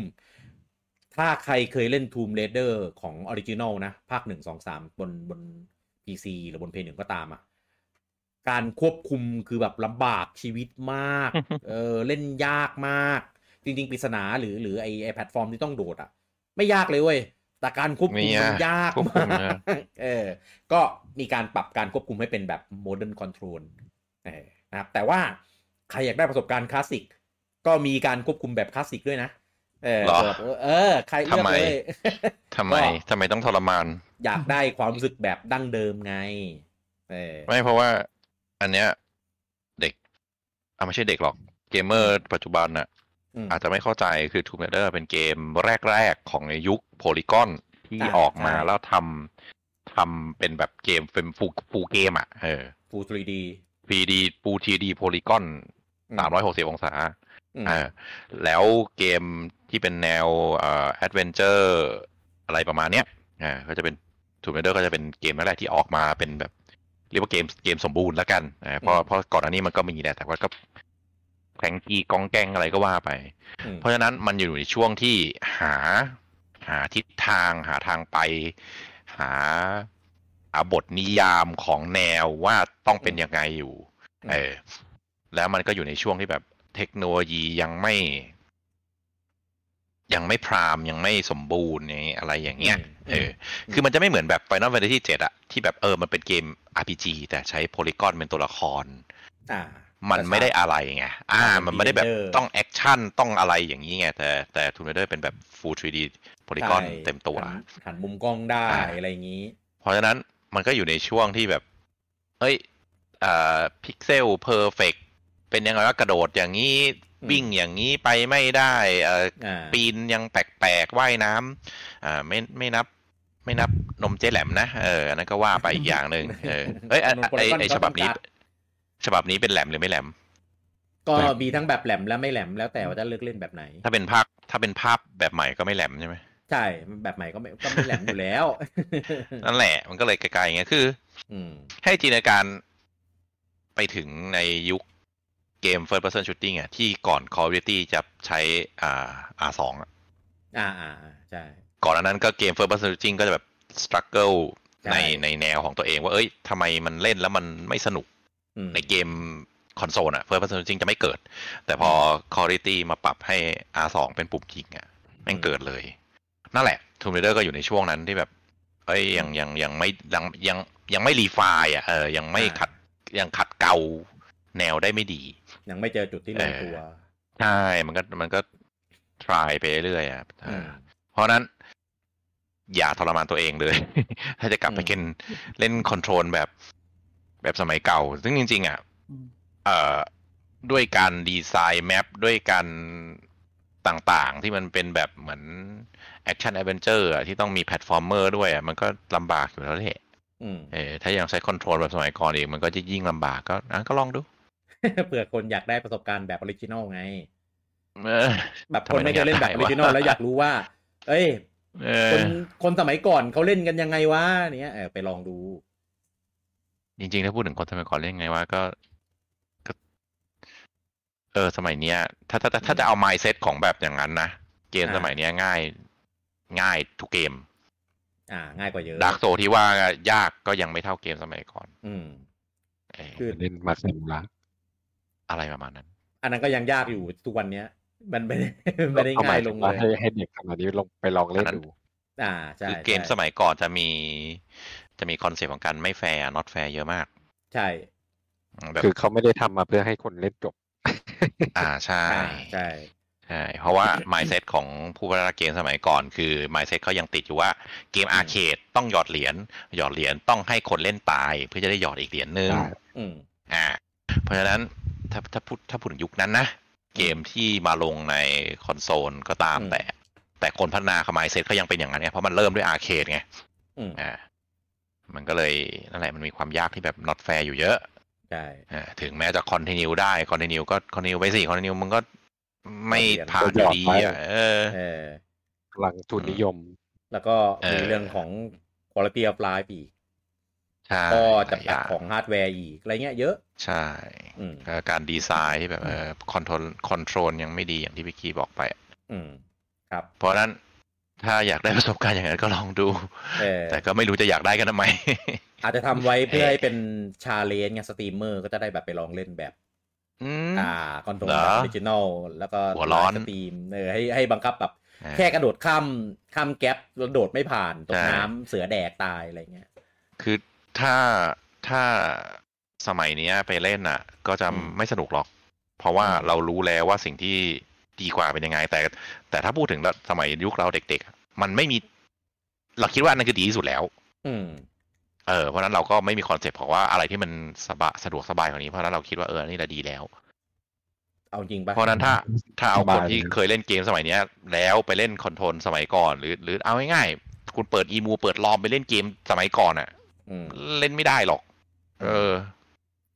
ตอนผมเล่นเกมเนี้ยบนเครื่องมันอะอืม ผมก็บ่นบ่นโคตรๆเลยนะแบบโอ้โหมันจะควบคุมอะไรยากนักเออขนาดเล่นอืมในยุคของมันนะแล้วทำมาเล่นใช่ยุคนี้นะคุยังใช่ เออคุยังใช่ มันมันมันไอ้นี่จริงเว้ยมันงึกงักงึกงัก ไม่ได้ดั่งใจ ใช่ อืมนะครับแต่ว่าก็ณณสมัยนั้นมันมันคือ option เดียวที่มีไงอืมมันแล้วมันเป็นเบสอใช่อปชันด้วย ถูกต้อง เออ อะก็เดี๋ยวเราเจอกันได้นะครับ Tomb Raider หนึ่งถึงสาม Remastered นะครับผมก็ออกวันที่อ่าสิบสี่กุมภาวันวาเลนไทน์นะครับ ก็เป็นวันเกิดของ Lara Croft ด้วยนะครับ วันนี้ อืมวันเกิดของของเพจด้วย เออพูดไปเถอะเขารู้กันหมดแล้ว อืม ตั้งสิบสองสิบสามปีแล้ว อืม แต่ว่าไม่อยากไม่อยากไทยอินใช่ไหมเพราะว่าเดี๋ยวแบบเออก็จะเปลี่ยนเนื้อหา อะข่าวต่อไปนี่เกมโปรดของบูจังนะครับ ตอนแรกเหมือนแบบครับตกกระจายตกกระจายเผลอปล่อยมาแล้วก็ปิดไปนะครับ แล้วก็กลับมาปล่อยใหม่อีกครั้งหนึ่งนะครับ กับคือ Ace Combat 7 Skies Unknown อ๋อนะครับนะครับ ซึ่งซึ่งมันเคยออกบนเครื่องอื่นมาเมื่อหลายปีก่อน เออก็พอประกาศแล้วก็อืมมามายังไงวะ เออคิดยังไงวะ ถึงแบบมาอะไรเงี้ยเออมาไปตอนนี้ ใช่ คือตอนแรกอะ่ะ เราก็แบบอุ้ย ตั้งใจจะไปลงเครื่องใหม่หรือเปล่า แล้วก็แบบเผลอปล่อยแล้วปิดไปอะไรเงี้ยเออแล้วพอได้ดูคลิปเต็มๆก็อืมเครื่องนี้แหละ ไม่ใช่สวิตช์แหละไม่ใช่ไม่ใช่สวิตช์แหละใช่ไม่ใช่เครื่องใหม่เพราะว่าของเก่ามันก็ลงบน PS4 ไงเออเออ PS4 Xbox One อะไรเงี้ยเออมันก็มันก็ลงสวิตช์ตัวนี้ได้แหละ มันก็ไม่ได้อะไร อืมคือเราแค่แอบแบบมโนไง เพราะว่าเอ้ยมันมีวันขายหลุดมาว่าขายช่วงเดือนกรกฎาเว้ย เอ้ย มันก็มีความเป็นไปได้ เป็นกลางปีนี่ อาจจะปล่อยเครื่องใหม่แล้วพ อเห็น trailer ปุ๊บเครื่องนี้แหละ ไม่ไม่ใช่เครื่องใหม่หรอก อะ ก็ไปดู trailer กันได้นะครับ ในในช่องของ Bandai Namco หรือว่าของทาง Nintendo เองเลยก็ได้นะครับผมก็ภาคเนี้ยผมเคยเล่นไปนิดเดียว ผมไม่ค่อยมีความทรงจำอะไรกับมันแต่บูจังอะเล่นเยอะพรีวิวให้ให้ให้คนที่ยังไม่เคยเล่นฟังหน่อยว่าภาคนี้ ก็ Ace Combat ก็เป็นเกมเอ่อด็อกไฟอ่าถ้าถ้าใคร อ่าถ้าใครไม่รู้จักคือมันจะเป็นการหมากัดกันใช่หมาหมาสองตัวสู้กันหมากัดกันตัวแต่เพียงแต่มีไม่ใช่ด็อกไฟคือเครื่องบินอ่าเครื่องบินสู้กันในอากาศเครื่องบินสองลำยิงกันบินอ่าเครื่องบินขับไล่ไล่ยิงกันอะเนี่ยเขาเรียกว่า dogfight อ่าทีนี้ Ace Combat ก็จะเป็นในลักษณะที่เราเกมเกมขับเครื่องบินอย่างเดียวเลย แต่ไม่ใช่ไม่ใช่สไตล์ flight sim อย่างนั้นนะอันนี้อันนี้คือเป็น arcade เลย อ่าใช่เออ เราก็คิดว่าเป็นเท่านั้นแต่ว่า Ace Combat จริง ๆ มันจะเน้นที่เนื้อเรื่อง เน้นที่อ่า voice acting เน้นที่ดราม่าภาคโดยเฉพาะภาคเจ็ดอ่า Skies Unknown ใช่ไหมผมจำชื่อภาคไม่ผิดใช่ใช่ Skies Unknown เป็นภาคที่ voice acting เนื้อเรื่องดีมากมากมากมากมากเออแล้วก็การ ควบคุมการเล่นอะไรเงี้ยค่อนข้างดี mission ไม่ใช่แบบอออกไปบินแล้วก็ยิงแล้วก็จบก็จะมี mission หลายแบบ มีอารมณ์เรดาร์มี stealthมีอ่าเป็นขับไล่มีเอส escort ก็คืออ่ามันไปส่งคุ้มกันนะเครื่องบินคุ้มกันนะคุ้มกันเครื่องบินโดยสารใหญ่ๆอะไรก็ว่าไปอ่ากัน VIP มีอะไรอ่าอะไรประมาณนั้นอ่าก็คุมแล้วก็ ค่อนข้าง mission หลากหลายแล้วก็มีเนื้อเรื่องที่แทรกไปในระหว่าง mission มี twist มี turnมี betrayal มีหักหลังมีเยอะ เป็นเรื่องที่ค่อนข้างดี คือถ้าจะเล่นแบบปิดหูปิดตาเล่นโดยไม่สนเนื้อเรื่องผมว่าไม่คุ้ม เออ มันมันจะไม่ไม่แฟนตาซีใช่ไหมไม่ไม่ไม่ไม่ไม่มันแค่แบบอาจจะมีแอบแอบมูนิดนึงแต่ก็ไม่ได้แบบแฟนตาซีป่า เทคพบกัน tech tech ก็ไม่ได้ล้ำแบบคาดไม่ถึงอะอ่าอ่าอ่าอาจจะมีแบบเครื่องบินไฮเทคอยู่ลำหนึ่งอะไรประมาณนั้นประมาณนั้นแต่ไม่ไม่ได้อะไรมากมายมีเลอ่ามีมีเลเซอร์ดาวเทียมอะไรก็ปะอะไรประเนี้ยแต่ก็ไม่ได้แบบเออเกินเกินคาดอ่าเป็น tech ที่เคยเคยเห็นเคยอ่านในข่าว ถ้าถ้าตาม tech ด้านทหารในพวกนี้อะเพราะฉะนั้น ผมว่ามันเป็นค่อนข้างเกมที่ค่อนข้างดี แล้วก็ภาคเจ็ดทำกราฟิก ไม่ได้พูดถึงสวิตนะทำกราฟิกออกมาได้ได้สวย แล้วก็ แล้วก็ทำ detail ของ landscape สวยมาก อ่า ทีนี้พอมาดูอันใน trailer trailer ของสวิตเนี่ยผมก็ไปเปิดดูมาแล้ว trailer ก็ยังมี frame ที่ไม่ได้สูง อ่า ดูดูดูเห็นนะว่าไม่ได้ไม่ได้ไม่แตะสามสิบทีนี้คนก็อาจจะงงว่าทำไม เอ้ย เกม ยานยิงอะ มันอยู่บนเอามันอยู่อยู่บนท้องฟ้านี่ มันไม่ได้มีอ็อบเจกต์อะไรเยอะนี่ทำไมแบบต้องใช้นู่นนี่นั่น ทรัพยากรเครื่องเยอะแบบเอ็นคอมแบทอะดีเทลในพื้นหรือในน้ำอะถ้าตึกก็คือเป็นตึกนะ เป็นเป็นแท่งออกมานะ ไม่ใช่เป็นแบบเป็นเป็นเป็นลายที่เป็นกราฟิก ปลอมๆแบนๆเนี่ยไม่ใช่ คือตึกก็เป็นตึก มีรถมีเสาไฟฟ้า มีต้นไม้ทุกต้นในนู่นนี้นั่นอะ ก็คือก็คือให้คิดเหมือน flight sim ของ Microsoft อะทำไมถึงเป็นเกมที่เรียกว่าสวยที่สุดอะเพราะ detail เขาละเอียดมาก detail เขาจะเยอะมากอ่า depth field มันจะไกลมาก เพราะนั้นเกม flight sim อ่าหรือว่า arcade flight sim อะมันจะค่อนข้างกินทรัพยากรเยอะอ่าเพราะว่าเขาจะทำ detail ให้ละเอียดที่สุดอ่าแล้วพอเป็นอ่าเกม arcade shooter ที่เป็นเครื่องบินแบบเร็วๆอีกอ่ามีการบินมีการอ่าภาษาภาษาภาษาเครื่องบินเขาจะอะไรอะไรว่า turn ผมจำไม่ได้อะ turn แบบ turn เร็วๆอะอ่าอ่าเลี้ยวเร็วๆอะไรประมาณนี้เหมือน drift เหมือนรถ drift ผมจำภาษาของเครื่องบินไม่ได้ โอเคอ่าก็ก็มันก็เลยกินทรัพยากรเครื่องเยอะ อืมพอไปดูของสวิต อ่าหนึ่งคือ frame frame ไม่แตะอ่าสองคือพื้นที่เคยละเอียดอะเป็นเป็นตึกเป็นอะไรอะก็จะกลายเป็นแบนๆตึกเป็นแบนๆตึกเตี้ยๆหรือบางทีก็ไม่มีตึกเป็นแค่เป็นลายอืมถ้าใครเคยเล่นเกมขับเครื่องบินแบบสมัยก่อนอะ อ่า มันมันพื้นผิวโลกอะ มันไม่ได้เป็นตึกหรือไม่เป็นต้นไม้มันเป็นแค่กราฟิกที่ไปแปะแปะแปะเหมือนเป็น texture อะไรพวกเนี้ยเฉยๆแล้วก็หลอกตาอืมซึ่งของสวิตอะเขาจะ ผสมแบบนั้นกับผสมตึกจริงด้วย แต่คิดว่าคงไม่เท่าเวอร์ชันอื่นอืมเอ่อแต่ทั้งนี้ทั้งนั้น ถ้าไม่ได้หมายเรื่องกราฟิก ผมว่าเป็นเกมที่ดีอยู่แล้วและดีมากด้วย อ่า แต่ไม่รู้นะว่า perf มันเป็นยังไงนี่ต้องไปดู ถ้าถ้าถ้ากระตุกมากไม่ไหวก็ก็อืมพิจารณาดูครับ อ่า แต่ด้วยสิ่งที่ผมชอบในภาคเนี้ยคือเนื้อเรื่องเอ่อ mission การดีไซน์ mission แล้วก็ voice acting ดีมากอืมอะ ก็ลองดูสำหรับคนที่ชอบเอ่อเกมขับเครื่องบินขับยานอะไรเนี่ยก็น่าจะน่าจะสนุกดีอืมแต่ถ้าใครอยากเล่นภาพสวยๆก็เดี๋ยวรอเวอร์ชันลงเครื่องรุ่นใหม่นะครับเหรออืม มันจะลงใช่ไหมก็ก็ลงแหละ ถ้าถ้ามันใช้ไลบรารีไลบรารีเดิมนะ แต่ออ t ติ i z e หรือเปล่าไม่รู้เออ อะก็เราเจอกันได้ 11 กรกฎานี้นะครับ กับ X Combat 7 Sky Unknown นะครับ อันนี้มาเป็นเวอร์ชั่นของดีลักซ์เนี่ยก็คือรวมทุก DLC ที่เคยออกมาแล้วนะครับ แล้วก็ถ้าอนาคตมันมี DLC ออกอีกก็จะมาด้วยเหมือนกันนะครับ ซึ่งเกมมันออกมาตั้ง 4 ปีแล้วอะเออ2019มั้งเกมเนี้ยถ้าผมจำไม่ผิดที่มันออกอะเออออกก่อน Next Gen มาอีกออกออกก่อนดีเจนอะออกก่อน PS5 Xbox Series อะผมจำได้ว่าน่านานกว่านั้นปะ ตอนมันมาไม่รู้อะมันมันมันเข้า Game Pass ด้วย แล้วเหมือนตอนก่อนมันเข้า Game Pass มันออกมันเข้ามาสักพักแล้วก่อนที่บูจังจะเล่น Game Pass แล้วผมก็แซวบูจังว่าอืม Game Pass มีเกมมันเยอะเล่นอะไรเกมนี้วะอะไรเงี้ยอ้าวชอบนี่ใช่ใช่จำได้ว่าแต่ว่าเคยแซวประมาณนั้นเกมขับเครื่องบินผมเล่นทุกเกมมั้งก็บูจังก็เล่นกับผมไอเกมฮอกอะของ Ubisoft ฮอกใช่ใช่ แล้วก็แล้วก็ Microsoft Flight Sim ผมก็เล่น เออไฟติมผมที่ไม่เล่นว่ะไม่ได้ฟิลผมชอบแบบบินยิงทำภารกิจอะไรเงี้ยแต่แบบขับแบบ โอ้ยครับดูท้องฟ้าสดูควอตวินวอนไงพี่ที่เออหันบูจังมามองใช่ที่ฮอตฮิตเออทุกวันเนี้ยใช่เล่นหมดอะเครื่องบินยังไม่ไม่เคเคยยหันไปเจอเพื่อนบ้างวะพี่ยังไม่เคยเจอหน้าเออบูจังเลยอะเนี่ยสควอตร้อนเอออะข่าวต่อไปอันนี้เป็นสำหรับอ่าใครที่รอสายแผ่นอยู่นะครับ กับ Sea of Star คือเมื่อเมื่อตอนเดือนธันวาเนี่ยมันมีเวอร์ชันของญี่ปุ่น อ่าออกมาแล้วนะครับ อันนี้เป็นเวอร์ชันของตะวันตกนะครับที่ทำโดย i am 8 bit นะนะครับ ก็มีทั้งหมด 2 เวอร์ชันอ่าก็คือเวอร์ชัน retail นี่ก็เป็นแบบตัวแผ่นหน้าปกแบบปกติเลยนะนะครับ ก็จะมีอ่าโปสเตอร์โปสเตอร์ที่มี art สองหน้านะนะครับแล้วก็จะมีอ่าเป็นโค้ดดาวน์โหลดเดียวอ่าเพลง OST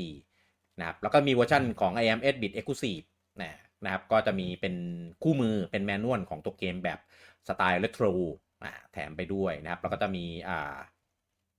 เขาเรียกว่าอะไรอะตัว slipcase อะเออมีมีด้วยนะครับ แล้วก็มีมีโปสเตอร์นะครับที่เป็นแบบ original size เออแล้วก็มีแผนที่แบบใหญ่ ๆ เลยนะครับ แล้วก็เป็นอ่า OST นะครับ แล้วก็สติกเกอร์ของตัวละครเออนอกจากตัวเกมนะนะครับก็จะมีอ่าตัวไวนิลอ่าเป็นแผ่นไวนิลของ Soundtrack นะครับ ออกมาขายแยกด้วยอ่นะครับก็มี 2 แผ่นเป็นอ่า Solar Orange นะครับแล้วก็ Luna Blue นะนะครับก็ใครที่ชอบจะเก็บไวนิลนะครับก็รอจัดกันได้นะครับ แต่ว่าอาจจะต้องรอนานหน่อยนะครับ เพราะว่าตัวเกมเนี่ยก็จะมากันวันที่ 10 พฤษภาเออนะครับถ้าใครซื้อของคอลเลคชันไหนก็แล้วแต่เนี่ยจะได้ตัวเกมในในช่วงนี้นะครับ แล้วก็ส่วน item อื่นๆเนี่ยจะค่อยทยอยจะค่อยทยอยส่งให้ หลังจากอ่า quarter สองเออก็คือหลังจากมิถุนาเป็นต้นไปเนี่ยก็จะเริ่มเริ่มแบบทยอยทยอยส่งส่งตามตามมาเออไม่ได้ไม่ได้ออกพร้อมกัน คิดว่าอาจจะทำไม่ทันเออนะครับ ซึ่งซึ่งจริง ๆ แล้วอะอันนี้ถือว่าออกช้ามากนะสำหรับสำหรับตัวเวอร์ชันเวอร์ชันแผ่นที่ประกาศมาแบบนานแล้วถ้าเป็นเกมอื่นน่ะมันมันจะหายไปเลยแล้วก็จู่ๆประกาศประกาศแล้วก็เปิดจองแป๊บหนึ่งก็เตรียมขายแล้ว อันนี้คือเปิดตัวนานแล้วก็ทำนานกว่าจะออกแถมของยังได้ไม่ครบอีกด้วย คนรอเล่นนี่แบบรอแบบแผ่นทีเดียวเนี่ยรอกันเหนียงยานแล้วล่ะเออเชื่อเชื่อผมนะครับ ไปซื้อเวอร์ชัน digi มาเล่นก่อนเออแล้วก็แบบแผ่นแบบอะไรมาเนี่ยค่อยซื้อเก็บอีกทีหนึ่งปกมันสวยดีมากเออนะครับ ใครเป็นสายแผ่นตามเก็บนี้น่าจะฟินแน่นอนนะครับโดยเฉพาะไอ้ไอ้คู่มือกับกับแผนที่ใหญ่ ๆ เนี่ย ผมว่าอันเนี้ยเจ๋งมากเออแจ่มมากเลยนะครับอยาก อยากเห็นข้างในมากก็จะทำเป็นสไตล์ไหนเพราะตอนนี้มีแต่แบบมีตัวปกอะไรเงี้ยมาให้ดูเฉยไม่รู้ข้างในเป็นยังไงนะครับก็เดี๋ยวถึงตอนนั้นถ้ามีมาให้ดูเดี๋ยวจะเอามาอวดกัน หรือไม่ก็ใครได้ของแล้วก็เอามาอวดกันได้นะครับอะต่อไปเป็นข่าวในส่วนของวงการเกมอ่าอันนี้ก็จะเป็นรวมๆนะครับผมก็ข่าวแรกเนี่ย Microsoft ให้ไปให้สัมภาษณ์กับทาง Twisted Voxel นะครับว่า เขาวางแผนว่าอยากจะเป็น Publisher ที่ดีนะครับ ที่จะเอาเกมไปลงทั้งบน Nintendo Switch และบน PlayStation ด้วย คือบน Switch เนี่ย เกม Microsoft มาลงหลายเกมอยู่แล้ว อย่างที่เรารู้กันเพย์ก็ลงอะไรที่ลงสวิตเพย์ก็ลง แต่บนเพย์เนี่ยก็จะมีอ่ามีอะมีหลายเกมเหมือนตามพื้นที่ผู้จังบอก แต่ว่าก็ถ้าเทียบแล้วก็ยังไม่เท่ากับของที่มาลงสวิชมั้ง เออเพราะว่าอย่างอย่างคาเพสผมยังไม่เห็นมันลงลงเพย์เลย เออก็คิดว่าเกมไหนที่เป็นเป็นเป็นค่ายลูกอะไรเงี้ย ที่ไม่ได้ทำจาก Microsoft สตูเอง Xbox สตูเองเนี่ย คิดว่าก็คงเอาไปลงเครื่องต่างๆด้วยทั้ง Switch แล้วก็ PlayStation ซึ่งยิ่งก่อนหน้านี้มันมีข่าวว่าอ่า Hi-Fi Rush แล้วก็ Sea of Thieves จะมาลง Switch ใช่ไหม ผมคิดว่าไอ้ไอ้ Hi-Fi Rush อันนี้มาลง Switch อะผมเข้าใจ เออแต่ Sea of Thieves เนี่ยผมคิดว่าอาจจะยังไม่ลง Switch ในตอนนี้ แต่อย่าเลยเล่นบนเครื่องตัวเองยังยังอ้วกเลย ใช่ แต่มีความเป็นไปได้ว่าอาจจะไปขยายฐานใน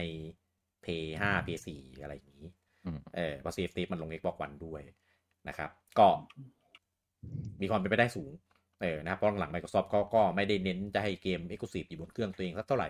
เออหลักๆอะมันลงใน Xbox แล้วก็ใน PC Game Pass ของตัวเองด้วยอยู่แล้วเออจะไปขยายฐานในตลาดเพื่อนบ้านเออของ Switch ของ PlayStation ก็ไม่แปลกใจ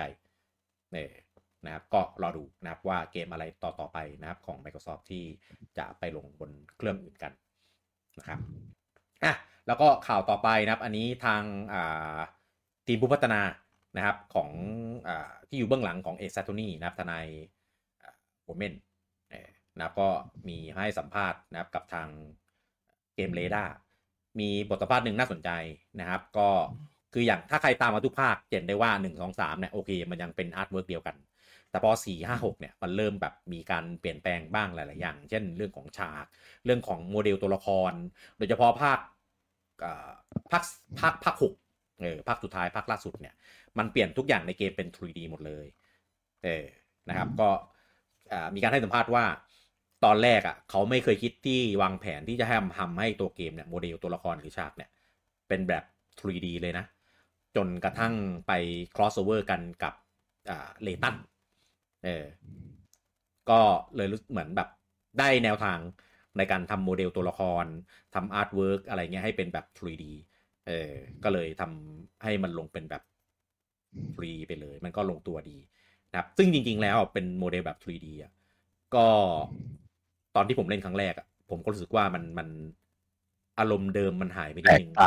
เออใช่ เพราะว่า artwork มันไม่เหมือนเดิมเว้ย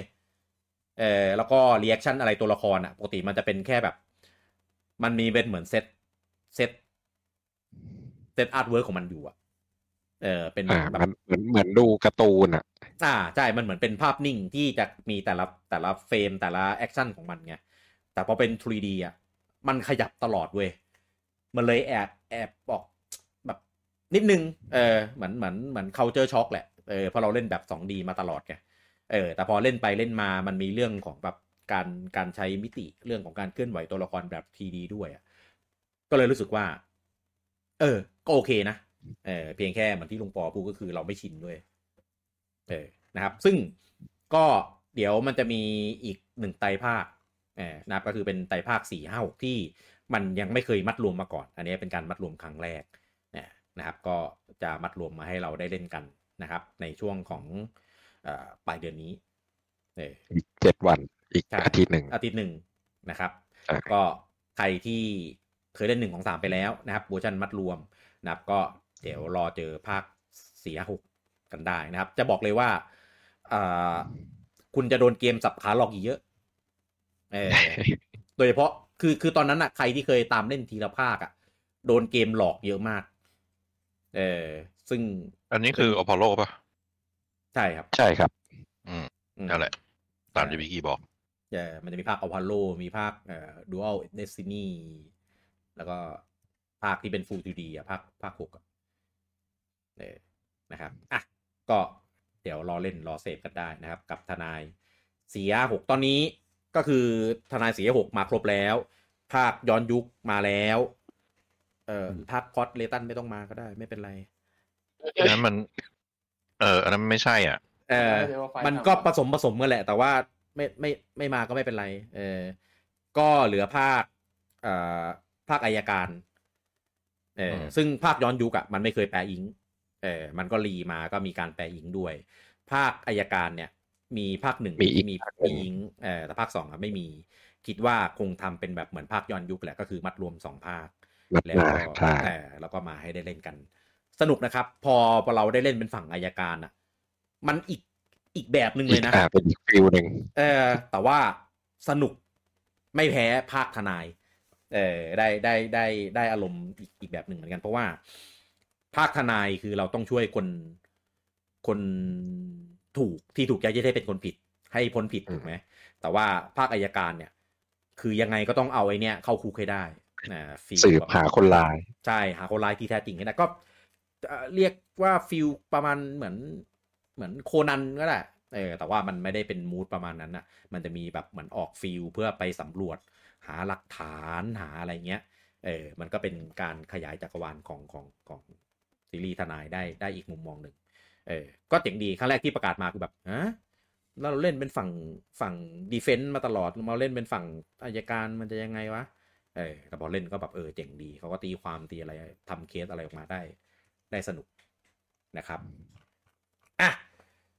ข่าวต่อไปนะครับ ก็เป็นข่าวของทาง Square Enix นะครับ ซึ่งเริ่มปี 2024 นี้เนี่ยก็อ่ออกทรงให้ให้ข่าวให้คำสัมภาษณ์แบบแปลกๆเยอะ นะข่าวแรกเนี่ยก็จะเป็นข่าวของทางผู้บริหารบอกว่าทางค่ายเนี่ยจะใช้ AI ในการช่วยพัฒนาเกมเยอะขึ้นนะครับซึ่งก็เข้าใจแหละว่าเทคโนโลยี AI ทุกวันนี้มันมาแรงมาก แล้วมันทำได้เยอะมากจริงเออนะครับ เพียงแต่ว่าเออผมว่าเรื่องนี้ไม่น่าออกมาประกาศเออผมว่าแบบรู้กันเฉพาะแบบภายในบริษัทแค่นี้ก็พอแล้ว เออ อยากให้ดูว่าอินเทรนด์อะไรนะ อ๋อ อยากรู้ว่าตามกระแสไงแต่จริงๆอะ AI มันมีกระแสถึงมือถืออะไรเขาก็กระแสลบตามอยู่เอ่อมันมีทั้งกระแสบวกแล้วก็กระแสลบนะ ดังนั้นการพูดออกมาพูดอย่างเงี้ย ก็มันก็อาจจะทำให้เกิดกระแสไม่ลบฉลาดเท่าไหร่นะ ใช่ ถูก ก็อันเนี้ยผมก็มองว่า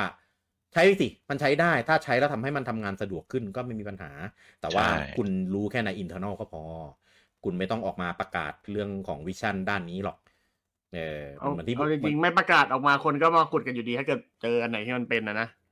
ก็ไม่เป็นไร แต่ว่าก็มันเป็นเออเรื่องของการพัฒนาภายในอะ ก็ใช่เขามีสิทธิ์ที่จะใช้อยู่แล้ว เพียงแต่ว่าไม่ต้องไม่ควรมาประพูเจิดดประเจิดประเจ้อขนาดนี้เออไม่ต้องมาพูดเพราะว่าวงการพัฒนาเกมอะ developer อะมันก็คือการเหมือนการ create งานสร้างสรรค์งานประเภทหนึ่งใช่เออการคุณมาบอกว่าใช้ AI ช่วยใช้ AI อย่างเงี้ย มันก็ ไปไปดิอืมเออ มันเหมือนเป็นการแบบ เรียกว่าไงอะ คืองานอืมงานครีเอทีฟอะเราอยากเล่นงานที่มันเกิดจากการสร้างสรรค์ทางสัตว์จากมากกว่าจากเจเนเรตอ่า ใช่มากกว่าเจเนเรตเออคำนี้ถูกต้องเลย เออเหมือนเราดู artwork ดูอะไรเงี้ยเราก็อยากดูจากที่มันเกิดจากการสร้างสรรค์ไงก็เพราะก็สมมติเพราะคอมพิวเตอร์ art book generate อะพี่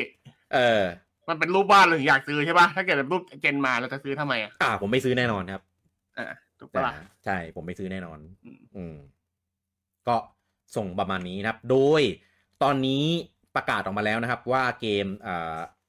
ชื่ออะไรนะ ผมเดี๋ยวจะไปเรียสกปาตูนไลท์ครับเอ่อเขาชื่อว่า Foamstars อ๋อเออผมอ๋อผมเอางี้ผมพูดแล้วกันว่า ผมก็เป็นอีกคนหนึ่งที่แซวเรียกเกมนี้ว่า Splafoam จนลืมเลยอะว่าเกมจริง ๆ แล้วมันชื่ออะไร เออ Foam Spla เออ Foam Foamstars เดี๋ยวก็คือ เดี๋ยวเดี๋ยวเดี๋ยวไม่ใช่โฟมเดี๋ยวกูเคลิ้มเออ Foamstars นะครับ ก็เป็นเกมที่ใช้ AI generate ช่วยในการอ่าพัฒนาเช่นกันเอออันเนี้ยเป็นประเด็นหนึ่งดอกแล้วที่ทำให้แบบแบบแฟนๆ ที่เป็นเกมเมอร์ก็แบบ เอ้ย อะไรวะ อะไรเงี้ยหนึ่งได้ดอกหรอเอ่ออีกอันหนึ่งก็คืออย่างที่รู้กันว่าเกม Foamstars เนี่ย โดนเปรียบเทียบ โดนล้อ โดนแซวเยอะมากตั้งแต่ครั้งแรกที่เปิดตัวมา เออ นะครับ แล้วก็ด้วยความที่ Square Enix ก็เป็นบริษัทญี่ปุ่นเนโดก็เป็นบริษัทญี่ปุ่นเหมือนกันนะครับ พอแล้วสปาตูนคือดังมากในญี่ปุ่น ฐานแฟนหลักอยู่ที่ญี่ปุ่นเลยว่าง่าย ๆ เออ แล้วพอสควอเน็กทำมาอย่างเงี้ย ก็อดไม่ได้ที่จะถูกเปรียบเทียบ โดยเฉพาะในญี่ปุ่นคอมเมนต์คือแบบแซวกันยับเลยนะครับ อะ ก็ทีนี้ผู้สร้าง เออ ก็ออกมาให้สัมภาษณ์ว่า เหมือนเหมือนเหมือนเหมือนเหมือนขอร้อง เออ ได้โปรดว่า อ่า อย่าเอา Foamstars ไปเปรียบเทียบกับ Splatoon เออ นะครับ คือคือถึงแม้เขาบอกว่าถึงแม้คนที่ยังไม่เคยเล่นเนี่ย มองตัว trailer มองตัว gameplay คลิปอะไรต่าง ๆ เนี่ย ว่าเหมือน Splatoon ขนาดไหน เขาบอกว่าเกมเขาค่อนข้างแตกต่างจาก Splatoon เยอะไม่ได้ลอกมา เออคือเขาเห็นแบบคนเปรียบเทียบจนเขารู้สึกเหมือนแบบแบบ ไม่ไหวแล้ว เออนะครับเขาบอกว่าเขาเห็นบอกว่าคนที่ได้เคยลองตอนนั้นมันออกมันเปิดเบต้าใช่ไหมผมจำไม่ได้ว่าเปิดตอนไหน เออเขาเปิดเบต้าบอกว่าทุกคนก็ที่ได้ลองอะก็จะก็ออกมาบอกว่า เอ้ยมันไม่เหมือนสปาตูนนะ อะไรเงี้ยมีเรื่องของเอ่อเชิงเชิงลึกเอ่อเรื่องของมิติในการต่อสู้ไม่ได้แบบทาสีไปทั่วอารีนาแบบสปาตูน เจอกันแล้วก็แบบ ใส่กันอะไรแบบนั้นอะไรอย่างนี้เอออัเขานเลยนี้เจอการปะแป้งอยู่ใช่ไหมไม่ไม่ไม่ไม่ใส่กันใช่เขาก็เลยบอกว่า เอออย่าเพิ่งมาเปรียบเทียบ เดี๋ยวรอรอเล่นดูก่อนว่ามันไม่เหมือนจริง ๆ เออเขาอยากให้แบบมันมันเป็นแค่แบบเป็นแนวเกมทิศทางแบบการเล่นเกมแบบอย่างนี้ได้เฉย เออเหมือนเหมือนอย่างอะเมโทรวาเนีย Metroid อะเออใช่ Metroidvania ก็จะเป็นเหมือนแบบ Metroid กับ Castlevania อะไรเงี้ยอืมตั้งชื่อแนวให้มันแบบเห มือนให้เกียรติสองเกมนี้ที่เป็นต้นตำราอ่าหรือที่เต้พูดก็คือ Souls Souls เอา Soulsborne Souls-like Soulsborne เออเออเมื่อก่อนมันเป็น Souls-like แต่ทุกวันนี้มันเป็น Soulsborne แล้วก็คือเป็นแบบ Dark Souls สองเกมกับรวมกันอ่า Bloodborne นะครับก็จะมีเกมอื่นๆที่ทำเป็นแบบแนวเนี้ยเยอะแยะก็ไม่เห็นแบบโดนแซวโดนล้อเลยเอาจริงก็โดนนะแรกเอางั้นเราเราก็เรียก Splatoon-like ได้สิ เออ Splatoon เอาจริงก็ Splatoon-like ได้แต่ว่าไม่เขาว่านี่ไงเขาอาจจะให้เอาสองชื่อเกมมารวมกันแบบเป็นๆอ๋อสปาโปงอะไรพวกนี้ไงเอองงเออเอามาเคลมแบบเอาเคลมอยู่แนวด้วยอะไรเงี้ยเออได้เหรอก็ก็เขาบอกว่าอยากให้เอาสองชื่อมารวมกันนี่ เอาเอาจริง ๆ อะ ถ้าเทียบกับอ่าอีกเกมหนึ่งที่ออกมาก่อนหน้านี้ก็คือ Ninjala อืมผมว่า Ninjala เนี่ย ถ้าดู artwork art style อะไรพวกเนี้ย แม่งโคตรแบบเหมือน Splatoon clone หลายกว่า เออเหมือน Splatoon clone มากอะแต่ gameplay มันคนละอย่างกันจริงอันเนี้ยยอมรับใช่ที่ไปเล่นอะคือคนละแบบคนละเรื่องเลย ถึงแม้มันมันจะไม่ได้ประสบความสำเร็จเท่า Splatoon ก็เถอะเออแต่ Foamstars อันนี้ผมพูดเลยนะ ผมดูคลิปดูอะไรแต่ว่าผมยังไม่ได้ไปลองเล่น beta อันเนี้ยก็อาจจะในมุมมองเฉพาะที่ดูดูคลิปแล้วกันเออผมว่าอันเนี้ยอาร์ตสไตล์ไม่เหมือนจริง แต่ว่าทำให้ตายเหมือนเกมเพลย์จังหวะ การเล่นอะไรเงี้ย คือคือเปลี่ยนจากยิงสีเป็นยิงโฟมอะแค่นั้นเองเว้ย เออ ก็ เอางี้ คือตอนเนี้ยสำหรับตัวผมเองอะผมยังไม่ไม่ไม่ซื้อในในคำพูดของของอืมเอ่อผู้พัฒนาเออเอ่อที่ออกมาพูดอย่างนี้นะครับ แต่ว่าตัวเกมเนี่ย เดี๋ยวจะปล่อยให้ได้เล่น ใครเป็นสมาชิก PS Plus เออนะครับทั้งทั้ง เอ่อ PS4 น่าจะลง PS4 ด้วยมั้งถ้าจำไม่ผิด เออนะครับใครเป็นสมาชิก PS Plus นะครับ ก็จะเล่นเกม Foam Star เนี่ยได้เลยนะครับ ไม่ต้องซื้อนะครับผม แต่ว่าเครื่องอื่นเนี่ยต้องซื้อ เอ๊ะ ลง Xbox ด้วยเปล่าวะไม่ลงนี่ลงลง Exclusive ลงกับ Play ใช่ไหมน่าจะแค่เพย์ปะเออต้องลงกับเพย์ตรงกับ PlayStation ก็คือจบ อืมนะครับอะก็จริง ๆ อะ ถ้าถ้าผู้สร้างหรือทาง Square Enix เองอะ ออกมาบอกว่า อ๋ออินสปายมา เอ้ย ผมว่าคนคนจะยินดีอ้าแขนให้การตอบรับดีกว่านี้อีกนะ เพราะว่ายอมรับางกไปเลยมันน่าจะจบกว่า ใช่ เหมือนเกมแนวโซไลท์โซบอลเมมันโทก็รบอกวาว่าเนีเล่ยนอะไรพวกสปายเนี้ยเออ ซึ่งก็ทำมาก็ไม่ได้มีใครเขาว่าอะไรนี่ทุกวันเนี้ย ไม่อืมขนาดไอ Elden Ring อะที่ไม่ไม่เหมือน Zelda นะเขายังเอาแบบว่า inspire Zelda เขายังบอกอย่างนั้นเลยที่เขาไม่เหมือนนะ ใช่ ไม่ไม่ไม่ได้เห็น อะไรที่เหมือน Zelda เลย ไม่เห็นอะไรเหมือน Zelda ยังแบบบอกว่าเอ้ยได้ inspire มา แต่นี่ใช่คือแบบมันเห็นว่าเหมือนอะแต่บอกไม่ได้ inspire มันมันฟังไม่ขึ้น มันฟังไม่ขึ้นถูกต้อง มันอารมณ์เหมือนแบบว่าคิดมาก่อนแต่ยังไม่ได้ทำเท่านั้นอะเออ ซึ่งมันไม่ใช่แค่พวกเรานะ ในทวิตเตอร์นี่คือแบบล้อกันยับเลยผมไปเห็นตามแฮชแท็กอะไรเงี้ย เละเลยเออแฮชแท็ก Foamstars เนี่ย แล้วเออที่เขาออกมาพูดอะเหมือนยิงราดน้ำมันเข้ากองไฟอะมันยิ่งถูกยิต้องแบบอืมอืมเหมือนแบบอะรับไม่ได้อะไรอย่างเงี้ยมันก็ยิงหนักเข้าไปอีกครับ โอเค ก็ก็เดี๋ยวตัวเกมเนี่ยจะปล่อยให้เล่นบน PS Plus นะครับ วันที่ 6 กุมภาอ่าเดือนหน้านะครับ ก็อืมอ่าใครที่มี PS 5 นะครับ ก็แล้วก็เป็นสมาชิก PS Plus หรืออยากจะซื้อก็แล้วแต่นะครับ ก็เดี๋ยวไปลองแล้วเดี๋ยวถึงตอนนั้นเนี่ยมาพูดคุยกัน แล้วก็ผมเองก็เป็นสมาชิก PS Plus เดี๋ยวถึงตอนนั้นได้ลองแล้ว แล้วมีโอกาสนะครับ เดี๋ยวจะหาเซสชั่นมามาคุย เรื่องนี้กันว่ามาดูมันมันเป็นตามที่เอ่อผู้พัฒนาพูดไหม หรือว่าที่เขาล้อๆกันเนี่ยมันเป็นเรื่องจริง เออเดี๋ยวรอดูอีกต้องบอกว่าหรือหรือที่เขาล้อๆกันไม่เป็นความจริงสิ อ๋ออ๋อเออเออมันมันจะเป็นแค่เรื่องล้อเล่นหรือว่าเป็นเรื่องจริงต้องดูอย่างนี้อีกทีหนึ่งอ่า ผมกลัวมันจะเป็นเรื่องล้อที่เป็นจริงอะเดก็จริงล้อนะๆแล้วแบบที่เป็นจริง เอออ่าอ่าแต่ว่า เดี๋ยวเดี๋ยวจริง ๆ มีพวกเราเพื่อนเพื่อนๆเราเนี่ยที่ไปลองเบต้ามา แต่เขาบอกว่าเหมือน ผมก็เลย เอ๊ะ คนแต่ผู้พัฒนาบอกไม่เหมือนนะพี่ ผู้พัฒนาไปไปไปเก็บมาจากไหนเพราะว่าเพื่อนเราที่ไปเล่นมาเนี่ยก็เป็นแฟนสปาตูนเหมือนกัน เออเล่นสปาตูนตลอดทุกวันนี้ก็ยังเล่นอยู่อะไรเงี้ย ก็ก็บอกว่าเหมือน เออจนแบบเกิดความหมันไส้อะว่าง่ายๆผู้พัฒนาบอกว่าไปเอามาจากไหนบอกว่าไม่เหมือนอะไรเงี้ยพอดูคลิปอะคือถ้าไม่ตายอะแม่งแม่งเอามาแบบดื้อๆเลยอะคือแบบคือถ้ามันแบบแค่คล้าย ๆ เป็นแบบสไตล์แบบคล้ายกันอะไรเงี้ยเพราะว่า นี่คืออม เป๊ะเลย แล้วบางอันอะ สปาตูนสามอะ ยังมีใช้อยู่เลยนะ ถ้าไม่ตายพวกนั้นอะมเออ เล่นเล่นเอามาให้ใช้กันแบบ อย่างนี้เลยเหรออะไรเงี้ย อืม ซึ่งผมเข้าใจได้เว้ยว่าทำไมถึงทำเพราะว่าสปาตูนสามในมันดังไม่ใช่สปาตูนมากสามสปาตูนอะสปาตูนในญี่ปุ่นอะเออมันดังมาก แล้วมันไม่มีใคร ใช่ไม่มีไม่มีคนทำแข่ง ก็เลยคิดว่าคงอ่าอยากจะทแข่งำอ่าอยากจะทำแนวเนี้ย มามาตีตลาดในแบบอีกอีกอีกฐานหนึ่งว่าง่ายๆ เออมาแย่งส่วนส่วนแบ่งไปอะไรอันจเงี้ยริงๆปีช่วงเจนนี้เกมปู่ที่แบบไม่ค่อยโดนแย่ง ไม่ค่อยไม่ค่อยมีใครทำตามก็โดนทำตามเยอะเหมือนกันนะอืมช่วงใช่เจนสองเจนเนี้ยสเปซก็เพิ่งโดนหนักไป แนวสแมชแนวอืมคาร์ติ้งอะไรพวกเนี้ย ก็ก็โดนเยอะอืมอะก็เดี๋ยววันที่6กุมภานะครับ เดี๋ยวไปลองนะครับแล้วมีโอกาส อาจจะในวิกวิกเนี่ยแหละ เออมามาแชร์ว่าไปลองมาแล้ว เล่นแล้วรู้สึกยังไงบ้างอืมอืมนะครับ จริงๆจริงๆอ่าสองประเด็นนะ เรื่อง AI กับเรื่องสปาโฮมไม่ไม่น่าคือพูดทั้งคู่อ่าใช่ ถูกแบบพี่เต้บอก เออ จริง ๆอะคุณจะคิดยังไงก็ได้ แต่ว่ามันต้องมี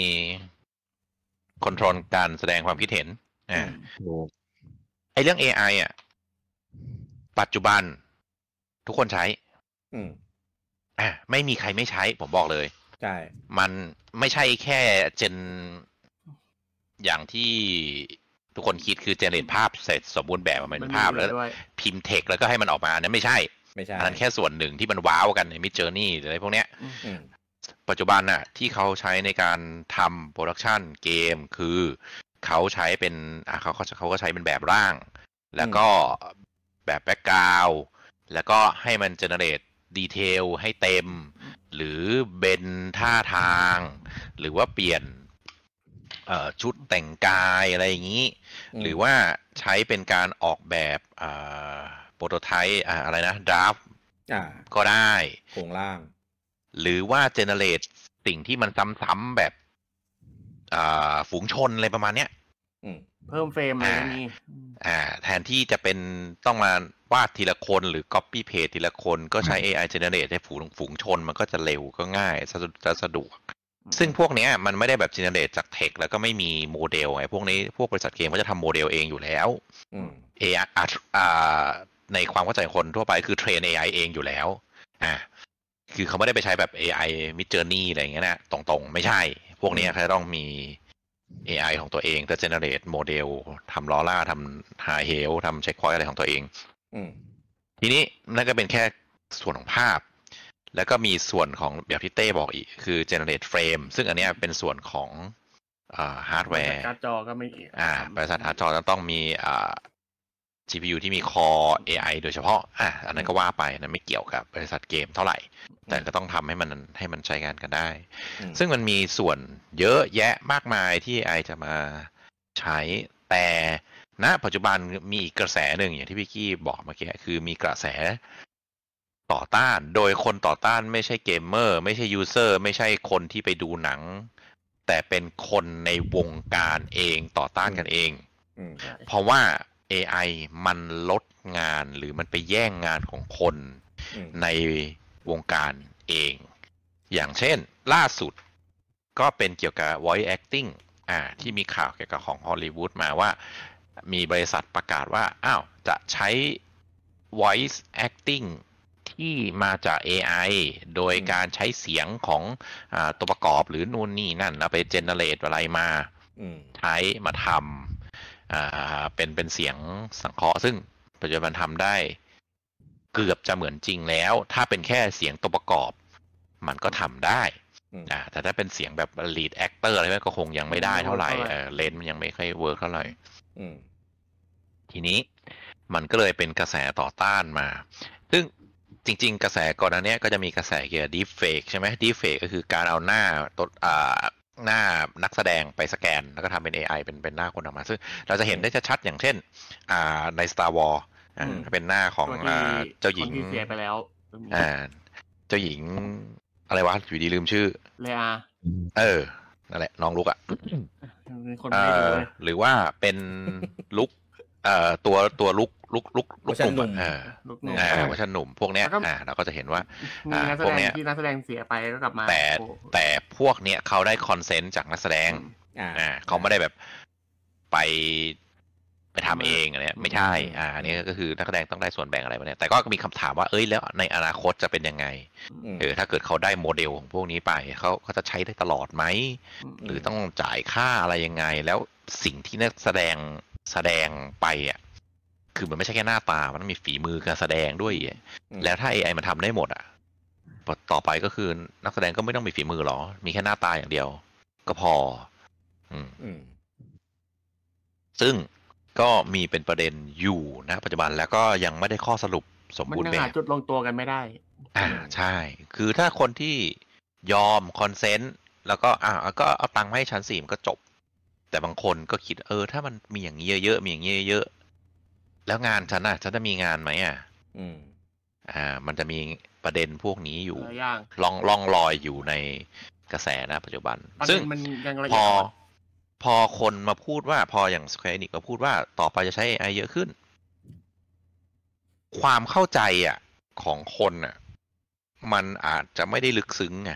มันก็กลายเป็นอ้าวแล้ว อ่าอย่างอย่างที่เต้บอกเมื่อกี้อ้าวทุกอย่างคุณจะเจเนเรตมาเหรอ หรือว่ายังไง เออ มันก็เลยกลายเป็นพูดทำไม เออ พูดทำไม ไปซะอืมนั่นคือตัวนั่นคือหัวข้อที่หนึ่งหัวข้อที่สองก็คือเกี่ยวกับเรื่อง เอ่อแรงบันดาลใจอีกแล้วไม่ไม่พูดถึงเรื่องแรงบันดาลใจแรงบันดาลใจดีกว่า ถ้าเราพูดถึงเรื่องแรงบันดาลใจ เราจะเห็นได้ชัดอย่างเช่นเกมอินดี้สมัยนี้ อย่างเช่น Undertale อันนี้ก็แรงบันดาลใจมาจากมาเตอร์อ่าอ่าอะไรนะอ่าอ่า Sea of Star หรือว่า Sea of Star เ e เนโคอ่าพวกนี้ก็ก็ก็รู้ว่าแรงบันดาลใจมาจากอ่ามันปาร์ตี้อ่าโคโนคอร์ดอะไรก็ว่าไปอืมโคโนทิกเกอร์พูดผิด เออมนู่นนี่นั่นเยอะแยะมากมายอืมอินดี้พวกเนี้ยเขาจะค่อนข้างภูมิใจ และกล้าพูดว่าแรงบันดาลใจฉันมาจากอันนี้ อ่าถูกต้อง เป็นสิ่งที่เขาภูมิใจ เพราะเขาชอบไงอืมเพราะเขาชอบเขาเลยทำเพราะเขารักเขาเลยทำเขาไม่ได้คิดว่าทำแล้วมันจะได้ตังค์อืมเออ แต่เขาชอบเขาเลยอยากทำเกมที่เป็นอย่างเงี้ยคือภาคไหนแม่งไม่มีอะกูทำเองเลยอืมสตาร์ดิวันเล่อย่างเงี้ยเออภาคใหม่ภาคใหม่ไม่สนุกกูทำเองดีกว่ากูกูคิดว่าแนวเนี้ยต้องเป็นอย่างเงี้ยมันคือแฟนเกมเออไม่ทำเพื่อแฟนอะ ใช่ เพราะฉะนั้นเกมที่มันเป็นอย่างเงี้ย มันเลยสนุก และคนไม่มายและก็ไม่เรียกว่าก๊อปอืมแต่ถ้าเป็นอย่าง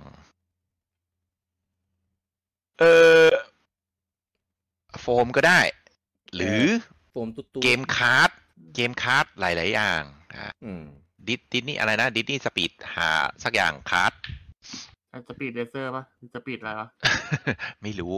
อืมคือ kart kart kart kart อะไรสักอย่างอะ เราก็รู้ว่ามันเป็นแคช grab อะก็คือทำมาเพื่อเอาตังค์แล้วก็จบ คือไม่ได้มีอืมแพชชั่น ไม่ได้มี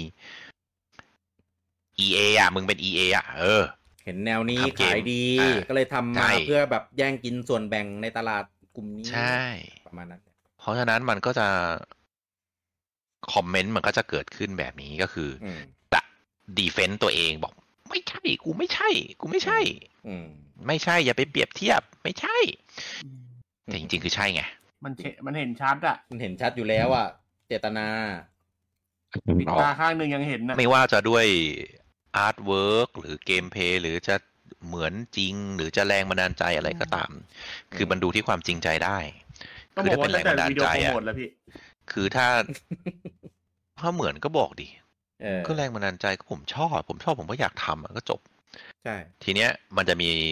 อยู่ มันจะมีค้ำคออยู่คือเป็นค่ายใหญ่ไง ค่ายใหญ่กอบค่ายใหญ่ด้วยกันน่ะอ๋อค่ายใหญ่แรงบันดาลใจค่ายใหญ่ด้วยกันมันก็จะอืมเอ้ยกูพูดไม่ได้น้ำจุกปากเออน้ำเต็มปากอืมแต่ถ้าเป็นอินดี้อะไม่เป็นไรเขาไม่มายหรอก เอออืมก็ผมชอบอะ ให้ทำยังไง ใช่ไหมมันก็เลยจะเป็นประเด็นที่น้ำท่วมปาก ถ้าทำก็ไม่ต้องพูด ก็เงียบๆก็ได้ถูกเออยิ่งพูดมันยิ่งเข้าตัว เหมือนค่ายอื่นไงที่เขาทำทำอะแบบแนวสมาร์ทแนวทำไปดิเขาก็ไม่พูดนะ คือทุกคนรู้อยู่แล้วไม่ต้องพูดหรอกเรื่องพวกเนี้ยอืมเออจะ PlayStation PlayStation All Star Nickelodeon หรือ DC อะไรว่ามาติเมตาเวิร์ดอะไรสักอย่างเนี่ยอืมมันก็รู้ว่าแนวมาจากอะไรอืมแล้วทำไมอะ ก็ ก็ถ้าทำแล้วเกมมันดีเกมมันดังก็ทำไปดีอืมก็โดนแซวแล้วไง ก็ต้องรับอะ มันเป็นสิ่งที่อืมคุณต้องก็ คุณต้องยืดออกเป็นคยวาอมมรับเสี่ยงอะที่ก็เลือกมาก็เองฉันทำอะ เออ ก็ฉันใช่ทำอะ อืม เออ ก็นั่นแหละ ก็เลยกลายเป็นยิ่งดีเฟนต์ใช่ไหมอ่ายิ่ง ยิ่งดูไม่ดี ยิงมัมานตัวสาดเองน้ำมันเข้าไปเรื่อยยิ่งดูไม่ดีอะใช่ดีเฟนต์ทำไม อันนี้จะว่าไปแอดก็ก็ได้นะ ผมว่าเดฟสควอนิกหลังๆ นี่ มันมันมากปักแจ๋วปักแจ๋วเออปัมากแจ๋วกคือแบบ คือคือ เอาตรงๆนะ ระดับ legendary ทั้งหลายอะ่ะ ยังไม่มีใครเขาออกมาปักแจ๋วนี้เลยป๋าฮิโรนบุสากางูจิที่เขาแบบนั่นแล้วอะ่ะๆเขาก็แบบ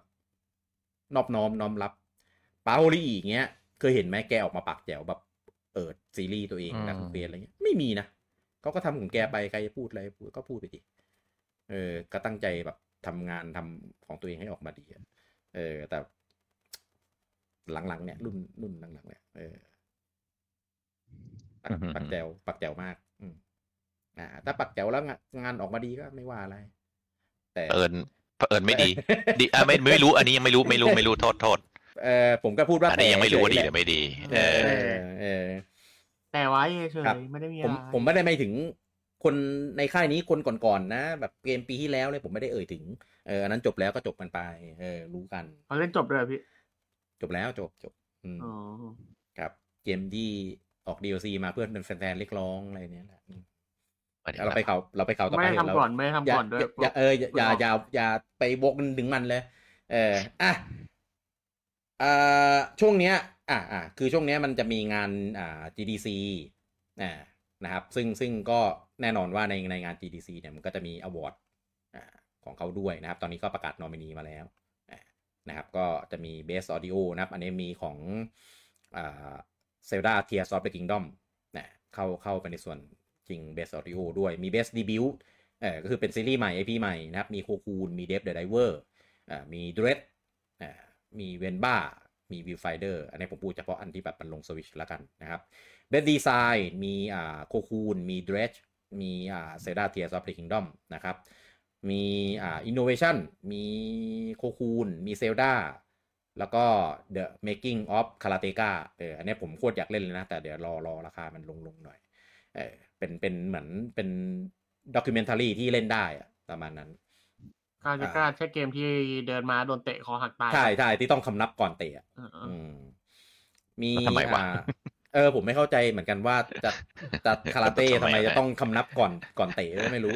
อีกฝั่งหนึ่แล้วงไม่สอนเห็อะไรด้วยนะมาถึงคือแบบเดินไปเตะตายแล้วไปไหนไม่ได้เกมสมัยก่อนสมัยอย่างก่อนี้นแหละไม่มีสอนหรอกเต้แล้วประเด็นคืออีกฝั่งหนึ่งอะ ไม่เห็นมันคำนับเลยมาถึงเป็นใส่เลยอะ นกนึกบินมาโอ้อืมเราเป็นฝ่ายธรรมะอ๋อเราก็ต้องคำนับก่อนโอเค ต้องเคารพคู่ต่อสู้ก่อนที่จะแบบใช่จัดเนี่ยโอเค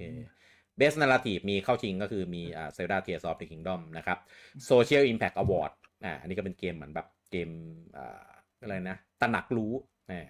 มี A Space for the Unbound อ่านะครับมี Terra Nil แล้วก็อ่า Venba แล้วก็ Terra Nil มีอ๋อ น่าจะเรื่องสิ่งแวดล้อม ใช่ใช่ใช่ที่บูจังเล่นกับผมนั่นแหละ ครับอ่ามี Best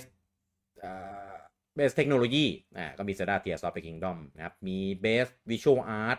มีโคคูนมี Zelda Tears of the Kingdom แล้วก็หมดใหญ่แน่นอนนะครับ Game of the Year นะครับอันนี้พูดทุกเกมแล้วกันมี Baldur's Gate 3มีโคคูนมี Dave the Diver มี Dredge มี Spider-Man 2แล้วก็ Zelda Tears of the Kingdom แล้วเกตได้อันนี้แหละเออผมเพราะว่าจริงๆอะมันคนมันชอบกันเยอะเว้ยในในส่วนของเกมเนี้ยไม่ว่าจะเป็นผู้เล่นเองเป็นเอ่อผู้พัฒนาผู้พัฒนาเองหรือว่าสื่อต่างๆอะไรเงี้ยเออก็ผมคิดว่าก็คงอืมไม่พ้นเออ ซึ่งเท่ากับว่าตอนนี้มีสองงานนะครับที่กำลังจะประกาศอยู่นะครับที่ออกมาจากทางทางผู้พัฒนาก็คือมีอ่ GDC เออนะครับที่เพิ่งประกาศไป แล้วก็มี Dice Award เออที่ประกาศมาไปเมื่อประมาณอาทิตย์อาทิตย์สองอาทิตย์ก่อนนะนะครับก็พูดถึง Dice นะครับก็มีเกมที่คุณบูจังได้ไปสัมผัสมาเออบูจังบอกว่าเดี๋ยวจะมาแชร์กันเป็นเกมอะไรบ้างครับคุณบูจัง อ่าก่อนก่อนที่จะเข้าตัวเกมอยากพูดถึงเกี่ยวกับ award นิดหนึ่งคือ Award เราจะ award award ทั้งหลายอะทุกอันเออคือเราจะชินกับวงการเกมมันจะชินกับงานที่ชื่อว่า The Game Award ของคุณอืมเจฟของเจฟเพราะว่าเขา production ใหญ่โตใช่ไหมแล้วก็นึกว่าอืมเกมไอ้ไอ้ award นั้นคือ award ที่ดี ซึ่งจริง ๆ แล้ว ไม่ใช่ ถ้าเราจะเทียบกับ award ที่อ่าอย่าง Academy Award อ่าออสการ์นั่นแหละออสการ์อืมอ่าไอพวกเนี้ย มันต้องจัดโดยสมาคมอะไรสักอย่างอ่าคือเคิงอย่างอย่างของคุณเจฟของ Game Award มันไม่ได้จัดโดยใคร มันจัดโดยเขาเอออืมเพราะฉะนั้นมันก็จะไม่ได้มีไม่มีมาตรฐานไม่ได้มีอะไร ไม่ได้มีแบบคณะกรรมการที่น่าเชื่อถืออะไรมาสักเท่าไหร่ แต่อย่างของ DICE หรือของ GDC GDC เนี่ยเป็นของเกม drop เกมเกม Game developer Developer committee หรือคอมหรือคอมเมนอะไรสักอย่างผมจำไม่ได้ละอืมอืมเอออันเนี้ยเป็นของชานักอะอะผู้พัฒนา เออ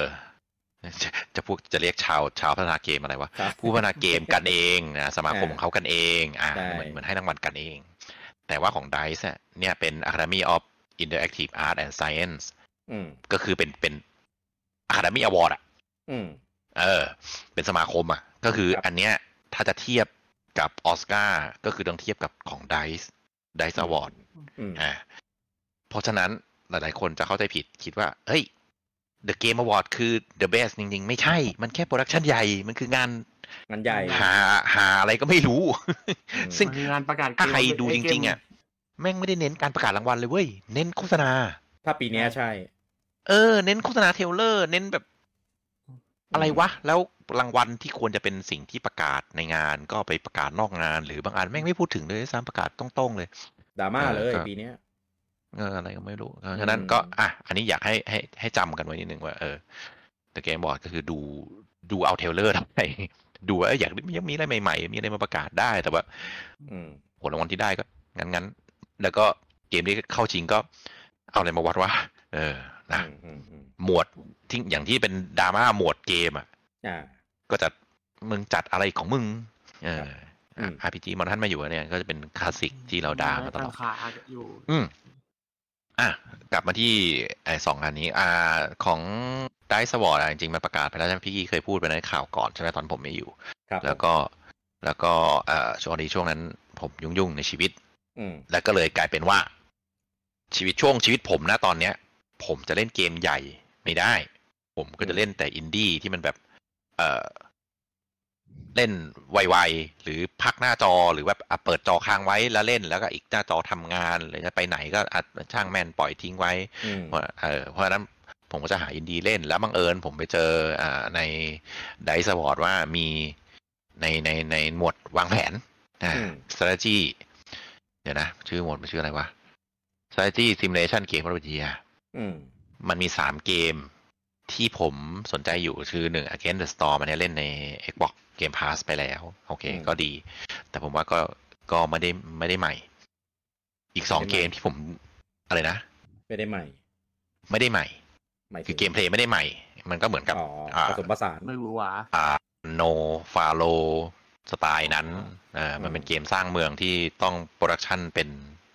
เป็น chain ไปอ่าอืมอืมแต่ก็มี มีลักษณะของการอ่าสำรวจพื้นที่ต้องเปิดนะแต่ผมว่าก็ไม่ได้หนีจากอันโนเท่าไหร่ อันโนไปไกลกว่าเยอะ แต่อะก็ดีก็ก็สนุกอืมก็สนุกอยู่นะแต่ว่าอีกสองเกมที่ผมเล็งไว้แล้วก็ลงสวิตช์ด้วยคือ c o b o c o กับ The Last Spell อ่าอืมสองเกมนี้ลงสวิตช์แล้วผมก็กดมาลองด้วยนะตอนนั้นเพราะอย่างที่บอกว่าเออผมหา เกมวางแผนที่มาเล่นที่มันพักสมองได้อืม ผมจะแปลกกว่าชาวบ้านผมจะเหมือนเต้คือพักสมองกูต้องเล่นเกมที่คิดได้เยอะคิดหนักเออ ถ้าเล่นแอคชั่นไม่พักอันนี้คือเหนื่อยอันนั้นคือเออ นี่คือเหนื่อยเล่นกับเพื่อนแล้วนี่แต่ถ้าอยากพักคือต้องเล่นเล่นอะไรที่มันทำให้คิดกับเกมอย่างเดียวอย่าคิดเรื่องอื่นเอออันนี้จะคือการพักสมอเช่งนไอคอมเป็นต้นใช่ไหมพี่ได้ นั่นมึงนั่นของมึงเราเราเราต้องต่อต้านดีวะ เราอย่าไปเข้าร่วมดีวะ เราเราคนแบบเดียวกันไงเออเอออ๋อแต่กูก็แต่กูก็ไม่นะ แต่ก็ได้แต่คอมคุยเล่นได้อะอืมอืมก็คือได้ลองสองอันนี้พอดีมันลง Nintendo Switch ไง Cobalt Core กับ The Last อื Spell มทั้งสองอันเนี้ยเป็นเกมวางแผน แล้วก็เป็น roguelike ทั้งคู่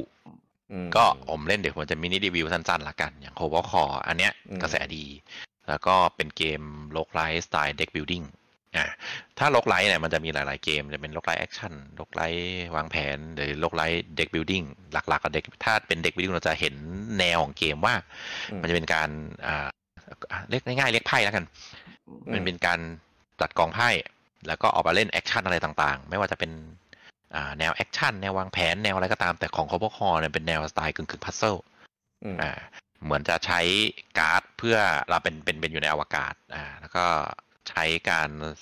step ซ้ายขวาหลบกระสุน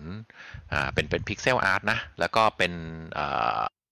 ค่าย Brace Yourself Games ที่ทำอ่าอ่าไอเซลไอไออะไรวะ Zelda นั้นอะ Zelda เต้นรำอะชื่ออะไรวะ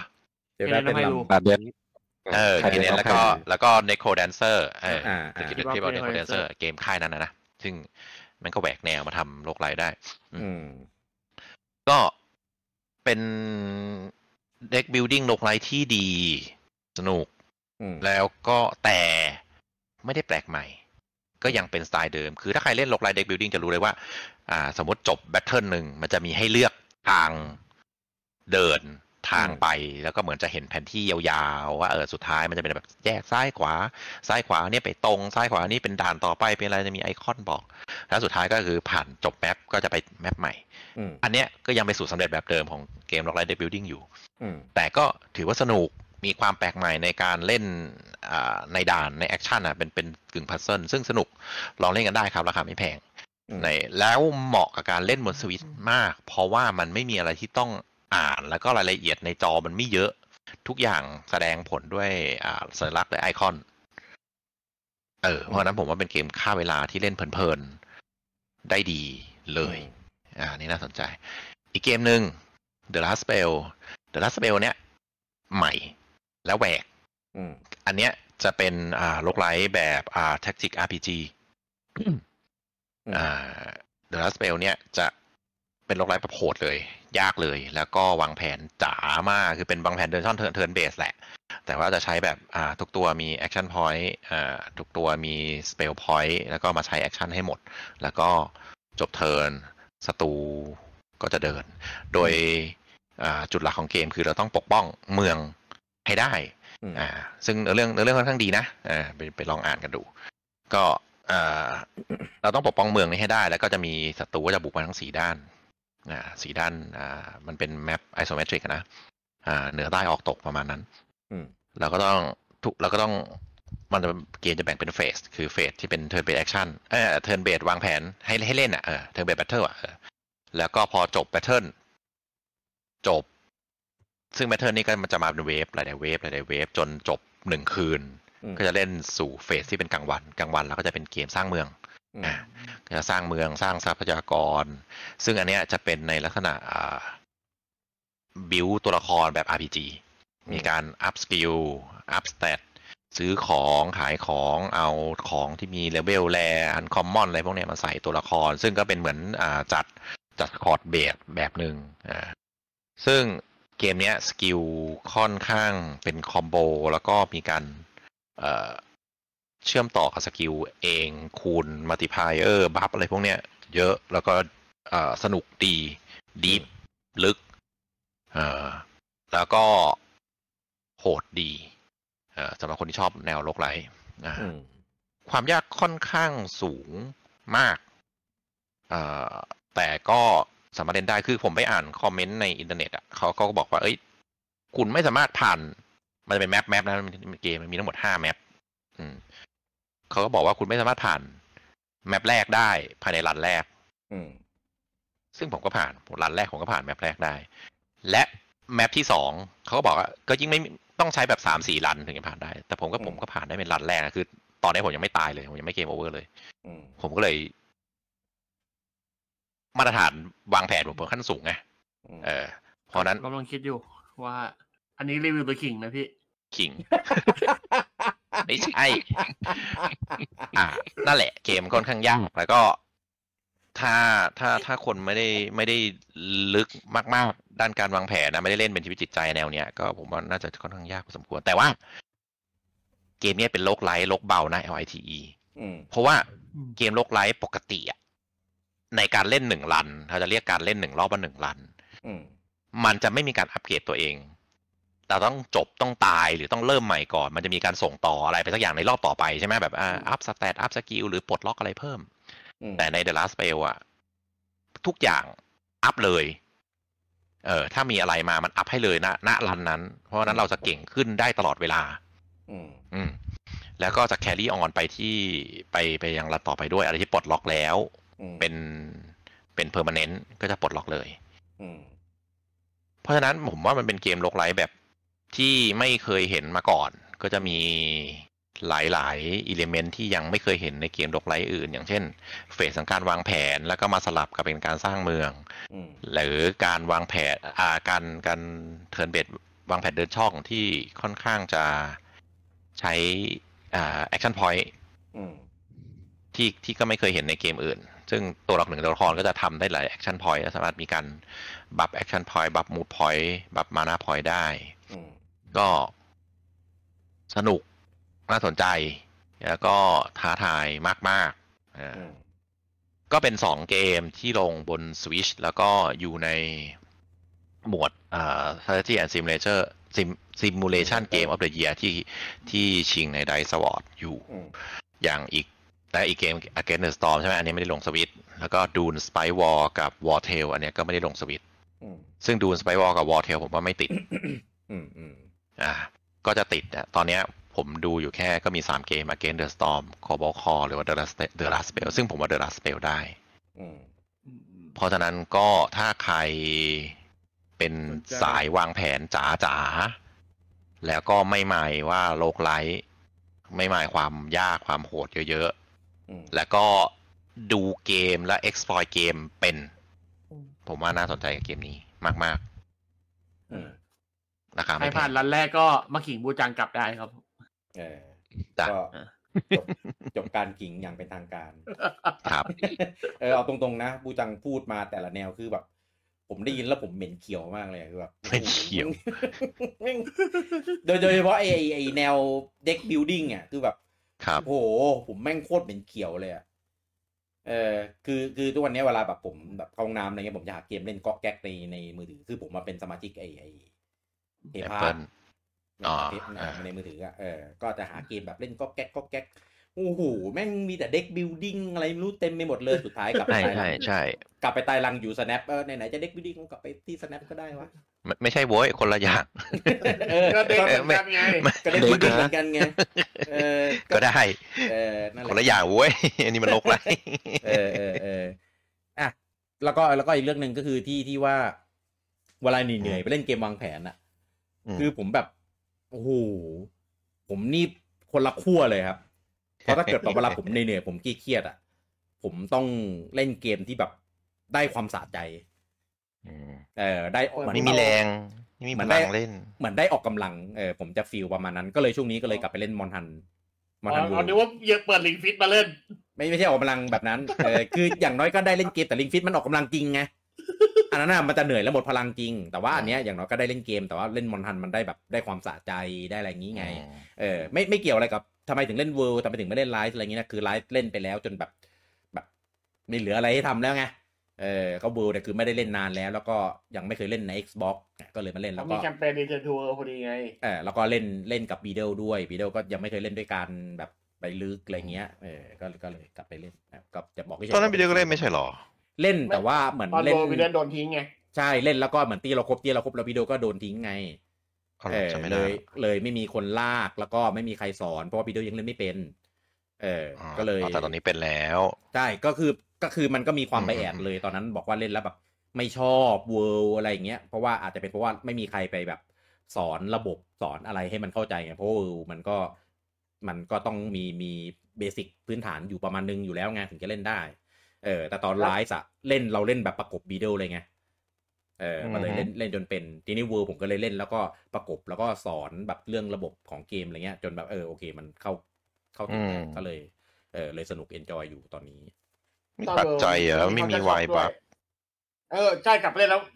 กด wirebug ตลอดเลยพี่ อ่า แรก ๆ เป็นยังไงก็เป็นครับ เวลาเราโดนมอนตีล้ม หรือว่าเวลาเราจะเคลื่อนที่อะยังไงก็ติดที่จะกดไวกบัระเด็นปุ๊บจะกดไวบักกระเด็นกลับทุกทีเลย อ่า ใช่ แต่พอเล่นเล่นไปสักพักอะ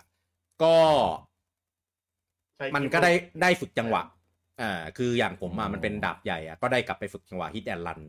เอ่อจังหวะเหวียไปงฝึกควงไว้เพราะว่าดบภาคอะใหไรม่เงี้ยก็จะไม่มีแล้ว ก็น่าจะอย่างนั้นอะ เออแต่มันก็คงมีอะไรสักอย่างแหละที่มือมันอะแต่ไม่รู้ใช้สะดวกได้เท่าไวบักหรือเปล่าไม่รู้ เออ ต้องรอดู ผมว่ามันคือเอ็นอันของเวิร์อะไอ้แก้ปุ๊เอบอของใช่ไอบอมันลเหมือนใช่มันเหมือนเหมือนของไอไออืมเออกระปุกที่ไอ้บอลเต้บอก อืม ที่แบบยิงไปแบบเกาะยิงแล้วหัเกาะเออฟันได้ปล่อยระเบิดปักอะไรเงี้ยได้เออผมก็กลายเป็นแบบในหน่วยกล้าตายกระโดดไปเกาะตายเนอะอืมทุกทีอะมึงอะ ก็ก็หน่วยกล้าตายตลอดอะคือไม่ได้กล้าอย่างเดียวนะแม่งทำจริงด้วยไงเออไม่สงคือมอนฮันอะถ้าเป็นภาคเจนอะเต้ก็จะใช้แอเรียลกระโดดไปตายออเป็นตายกเวิลางลอากาศมันก็จะใช้แกปปิ้งฮุกยิงเออไปตาย เป็นไลท์มันก็ใช้ไวบักพุ่งเข้าไปตายเออก็คือ ก็คือตายกลางอากาศทุกภาคว่าง่ายถูกต้องๆเราถึงเรียกว่าเต้เป็นยุงไงเพราะว่ามันตายเหมือนยุงจริงเว้ยมันโดดโดดไปโดดโดนตบตบตายกลางอากาศถูกเอออะในในส่วนที่วิกกี้บอกการพักผ่อนคือเผอิญว่าผมเป็นคนที่ เอ่อหัวผมจะคิดอะไรตลอดเวลา ถ้าไม่มีอะไรให้ผมโฟกัสอะอืมอืมก็คิดสว่ามองผมจะผมจะแล่นตลอดเวลาเพราะฉะนั้นถ้า ถ้าอืมผมเลยชอบเกมวางแผนไงคือมันทำให้สมองผมโฟกัสไปที่สิ่งเดียวแล้วก็ผมก็จะหยุดคิดอย่างอื่น อะไรนะ สมองจะคาวแล่น สมองผมจะคนโฟกัสไปที่อย่างเดียว อ๋อเรียกว่าแบบมันก็จะไม่แล่นอะไรอย่างนี้ ไปมั่วอะไรวะเออเพราะไม่งั้นผมจะเออคิดนู่นคิดนี่คิดนั่นเอ่อสมองผมจะไม่หยุดคิด ถ้าเกิดอืมมีเกมวางแผนที่ให้คิดหนักๆและจดจ่ออยู่ตรงเนี้ยอืมเออมันมันก็จะหยุดคิดซึ่งจริงๆอย่างมอนฮันก็เป็นนะเพราะว่ามันมันมัน intense มันคิดอย่างอื่นไม่ได้ แต่เผอิญว่าไม่มีแรงในการเล่นเกม action ไงอืม ตอนเนี้ยเออแล้วมีเกมเออมีเกมหนึ่งเหมาะให้บูจังเล่นเพื่อพักผ่อนมากครับ เป็นเกมแบบที่เขาบอกว่าจะเป็นโปเกมอน killer ครับเพิ่งออกสดๆร้อนๆเลยนะครับนั่นก็ครับคือ Palworld ครับผมเอาซึ่งมาซึ่งผมมาผมว่ามันทำได้จริงอย่างที่พูดนะโปเกมอน killer เพราะว่าเอ่อเราเนี่ยมันนำมาจะได้ฆ่ายิงจริงปืนแล้วก็ไล่ยิงโปเกแบบโปเกมอนจริง ๆ แล้วก็โอเคแล้วก็คือด้วยความที่เกมมันเป็นแนวแบบ crafting survival สร้างฐานอะไรอย่างนี้ใช่ไหมก็คนก็เลยว่า เอ้ยแล้วแล้วก็เลยอยากรู้ว่าคือเวลาปกติโปเกมอนเนื้อเรื่องอะเราจะมีแบบได้เลือกโปเกมอน starter สามตัวก่อนอะไรอย่างนี้ใช่ไหมเออไอเกมเนี้ยมันใช้เลือกมอนยังไงวะ ก็คือตัวเปล่านั่นแหละ ไปเดินแบบแถวๆรอบๆอะแล้วก็เอาบัตรรุ่นๆเนี่ยต่อยมอนจนเกือบตายแล้วก็จับมัน คือผมดูคลิปมาแล้วแบบจับจับยังไงจับมีโยนบอลใช้เอลูอกโยบอนลบอลปลาโยนบอลเลยเหรอใช่โยนบอลใช่เหมือนเลยเหรอเหมือนใช่ใช่ครับ มันก็อ๋อไอเห็น เอา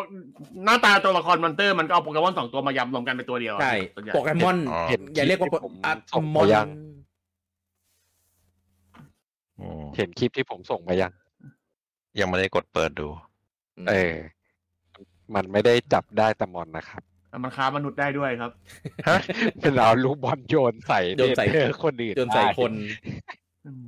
อืมรูปมันเป็นกรงขังว่างั้น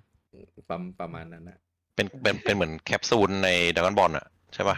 บ้านแคปซูลในดากอนบอลเออเพราะอันนั้นเป็นมันไม่มันไม่กลมดิกอะมันเป็นเหลี่ยมๆปะใช่ใช่ใช่เป็นเป็นเป็นเหมือนก็คือเป็นริสตัลเป็นหมืเจมอะไรทั้งอย่างเออเออเป็นคิดโปเกมอนคล้ายๆคิลเลอร์จใช่ริงๆเพราะเราต้องใช่เอามา Pokemon Killer ต่อยจริงโปเกมอนให้ตาย เอาปืนยิง เอาปืนยิงได้มันเอาโปเกมอนมาถือเป็นปืนนะพี่ใช่เอาโปเกมอน What the เป็น fuck เป็นท่าสโปเกไปช่วยแบบสร้างบ้านขนของครับของโปเกมอนถือปืนด้วย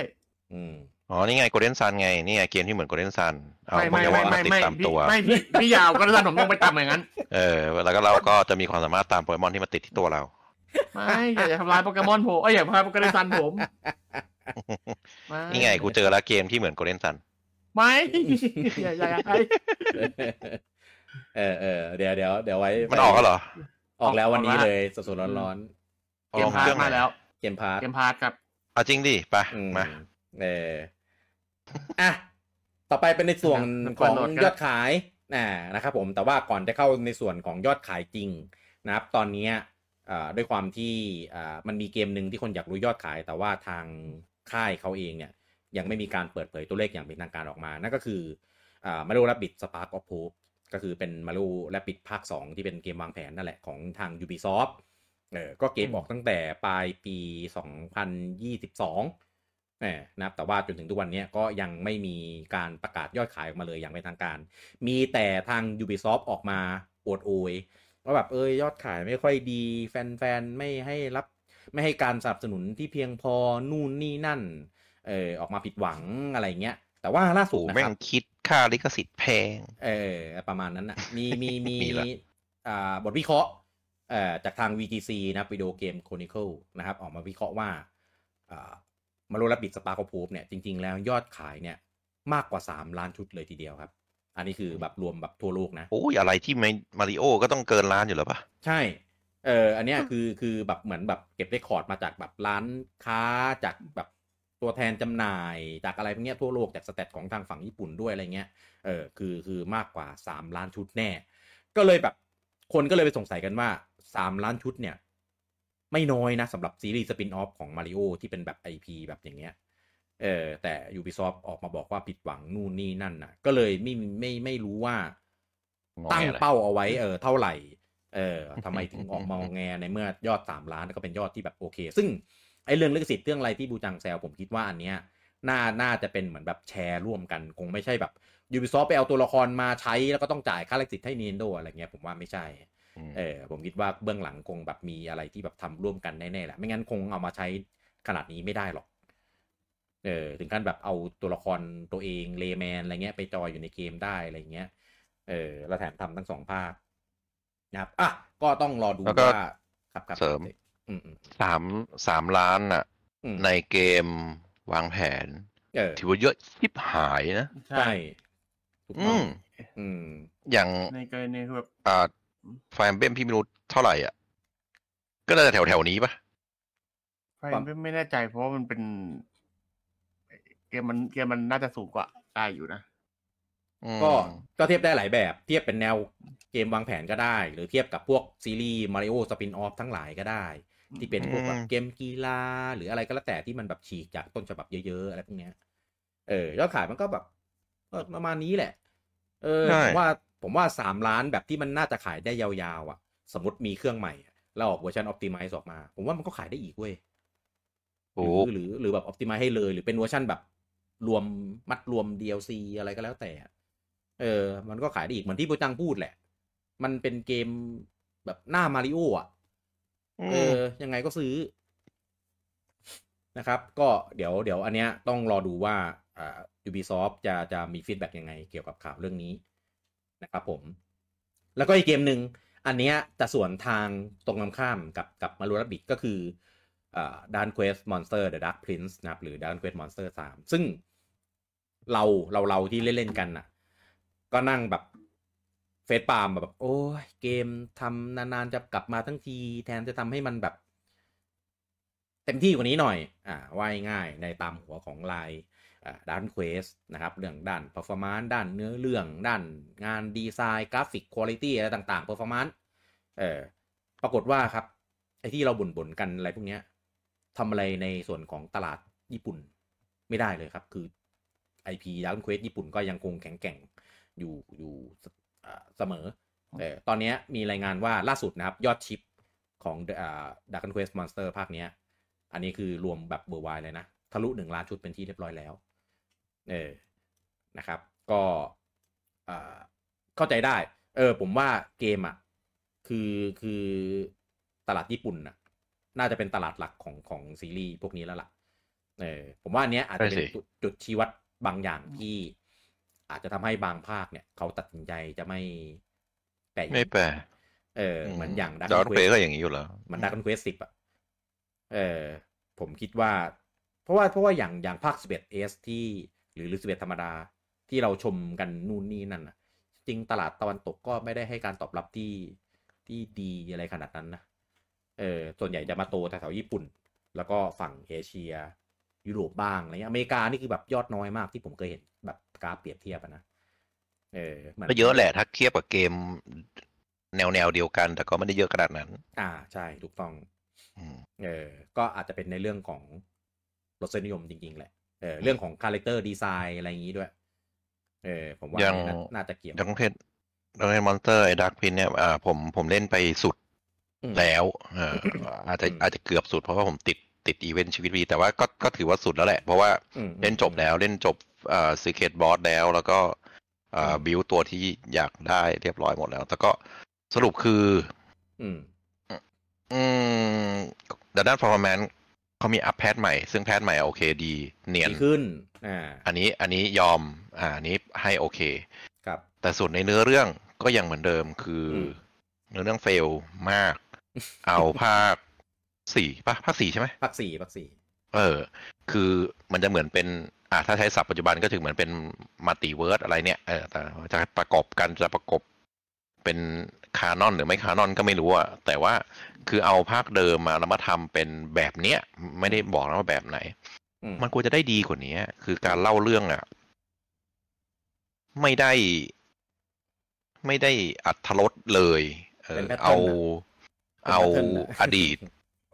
เอาอดีตของพิซาโลมาอื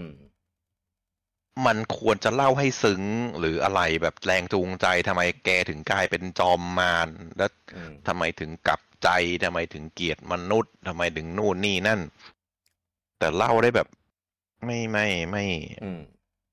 ไม่ เข้าไม่ถึงอะ ซึ่งผมว่าเป็นจุดอ่อนของญี่ปุ่น ญี่ปุ่นเนี่ยจะมี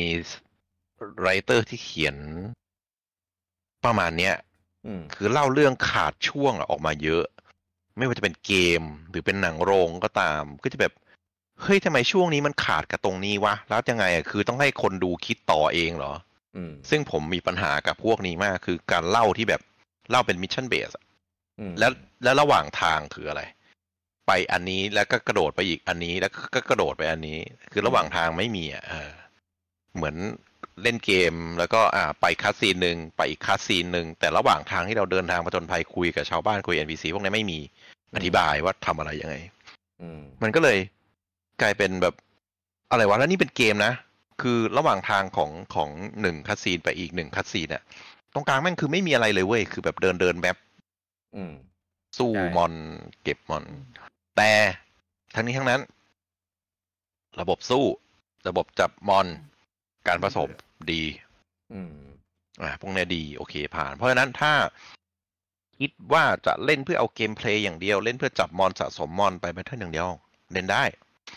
โดยเฉพาะอย่างยิ่งตอนนี้อัพ patch performance ดีแล้ว ก็ยิ่งไม่มีปัญหาเลย คือเกือบจะสามสิบเนียนเลย ไม่ว่าจะเป็นฉากที่รกรุงรังแค่ไหนคือสมัยก่อนอะตอนแรกปล่อยมันจะมี map ที่เป็น map ลาวา หรือ map ที่เป็น map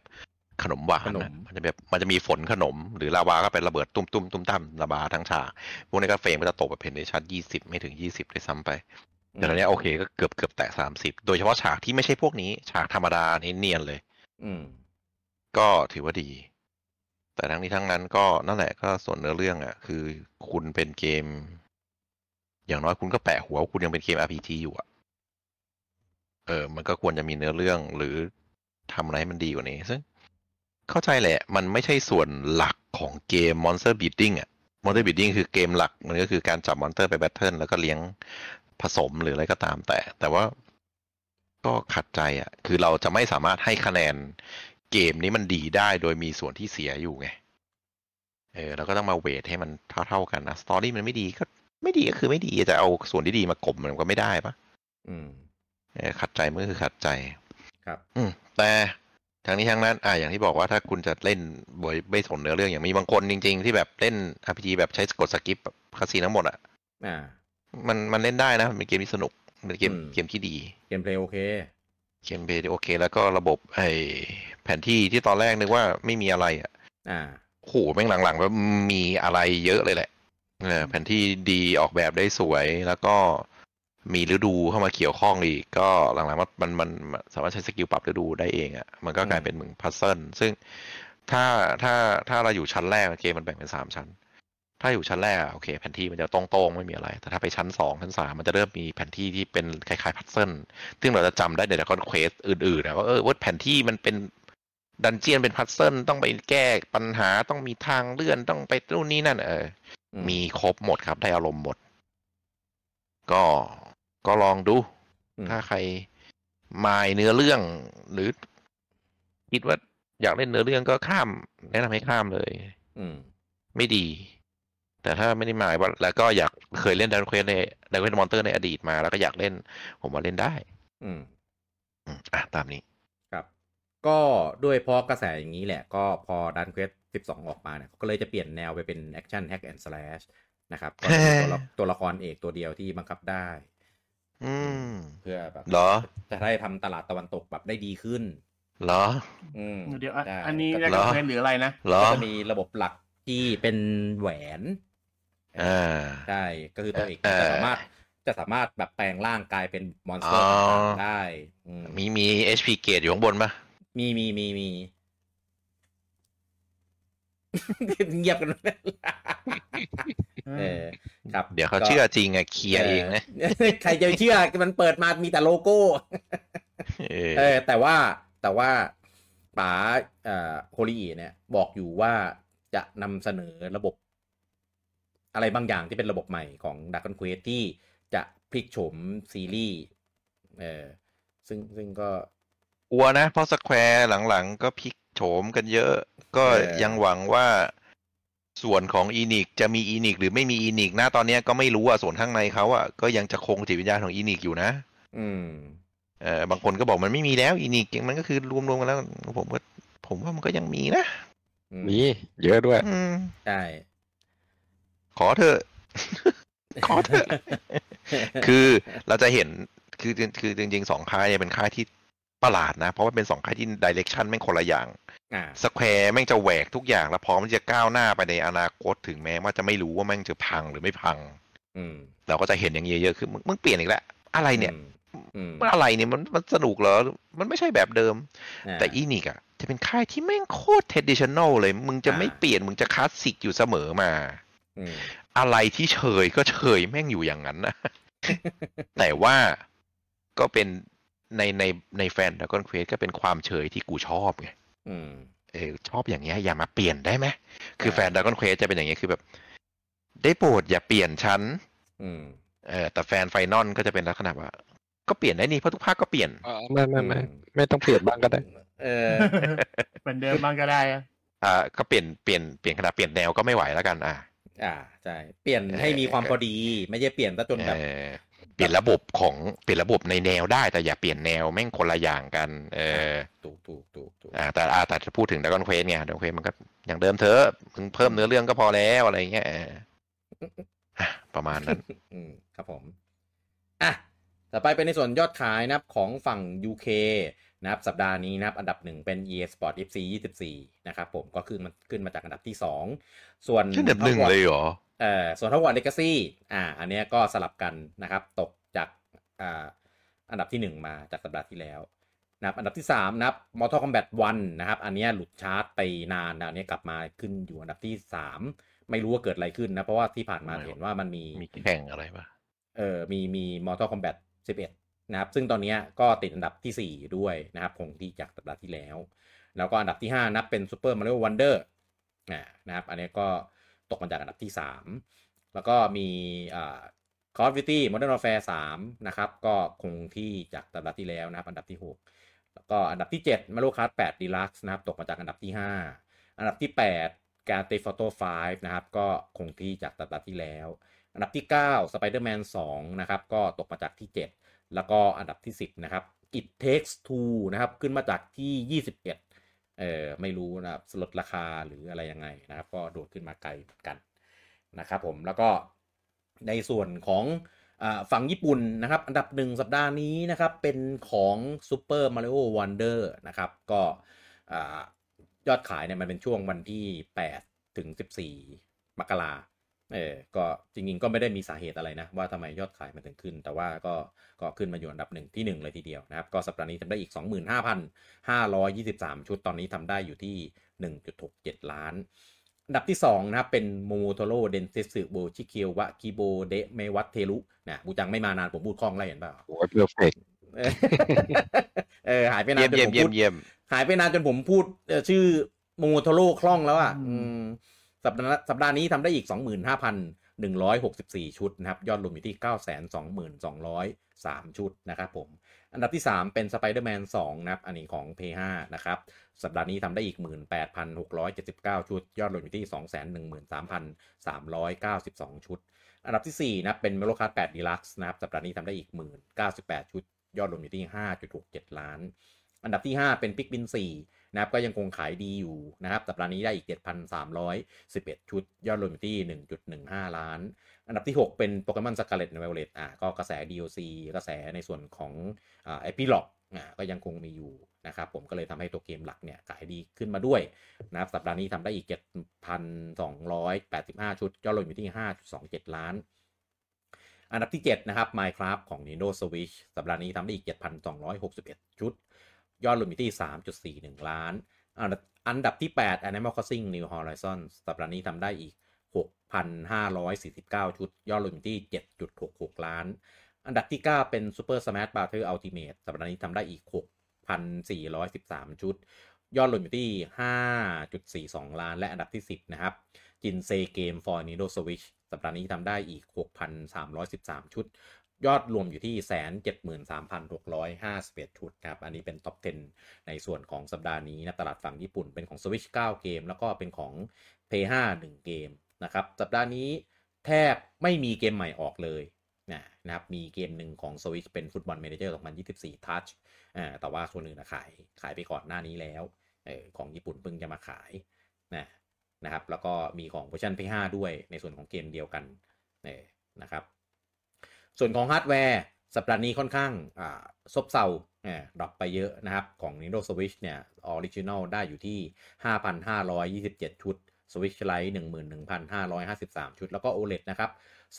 29,524 ชุดนะครับ รวม 3 รุ่นได้อยู่ที่ 46,604 ชุดเท่านั้นเองนะครับสำหรับ Switch ในสัปดาห์นี้ สัปดาห์ที่แล้วนะถ้าหักช่วงปีใหม่ออกไป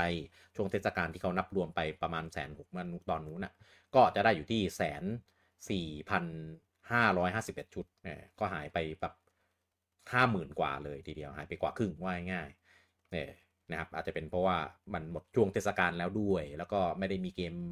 ใหญ่ๆออกด้วยช่วงเดือนมกรานะครับผมส่วนของเพื่อนบ้านนะครับก็หดไปพอๆกันนะครับของ P5 นะครับเวอร์ชันปกติเนี่ยได้อยู่ที่สองหมื่นหกพันเจ็ดร้อยสิบเก้าชุด แล้วก็เวอร์ชันดิจิตอลเนี่ยเก้าพันเจ็ดร้อยแปดสิบเจ็ดชุดนะครับ รวม 2 เวอร์ชันได้อยู่ที่ 36,506 ชุดนะครับ สัปดาห์ที่แล้วได้อยู่ประมาณ 41,000นะครับ แล้วก็ของ Xbox นะครับ ก็อันเนี้ยสวนทางชาวบ้านนะครับ เพราะว่า Series X เนี่ยได้อยู่ที่ 727 ชุด แล้วก็ Series S นะครับ ได้อยู่ที่ 437 ชุด เป็นรวม 2 เวอร์ชันเนี่ยได้อยู่ที่ 1,164 ชุด สัปดาห์ที่แล้วได้แค่ 697 จุดเท่านั้นเองนะครับ ถือว่ายอดขายขึ้นนะครับ ก็ชนะเพื่อนบ้านไปนะครับ ผมยอดขายขึ้นอยู่เจ้าเดียวนะครับกราฟพุ่ง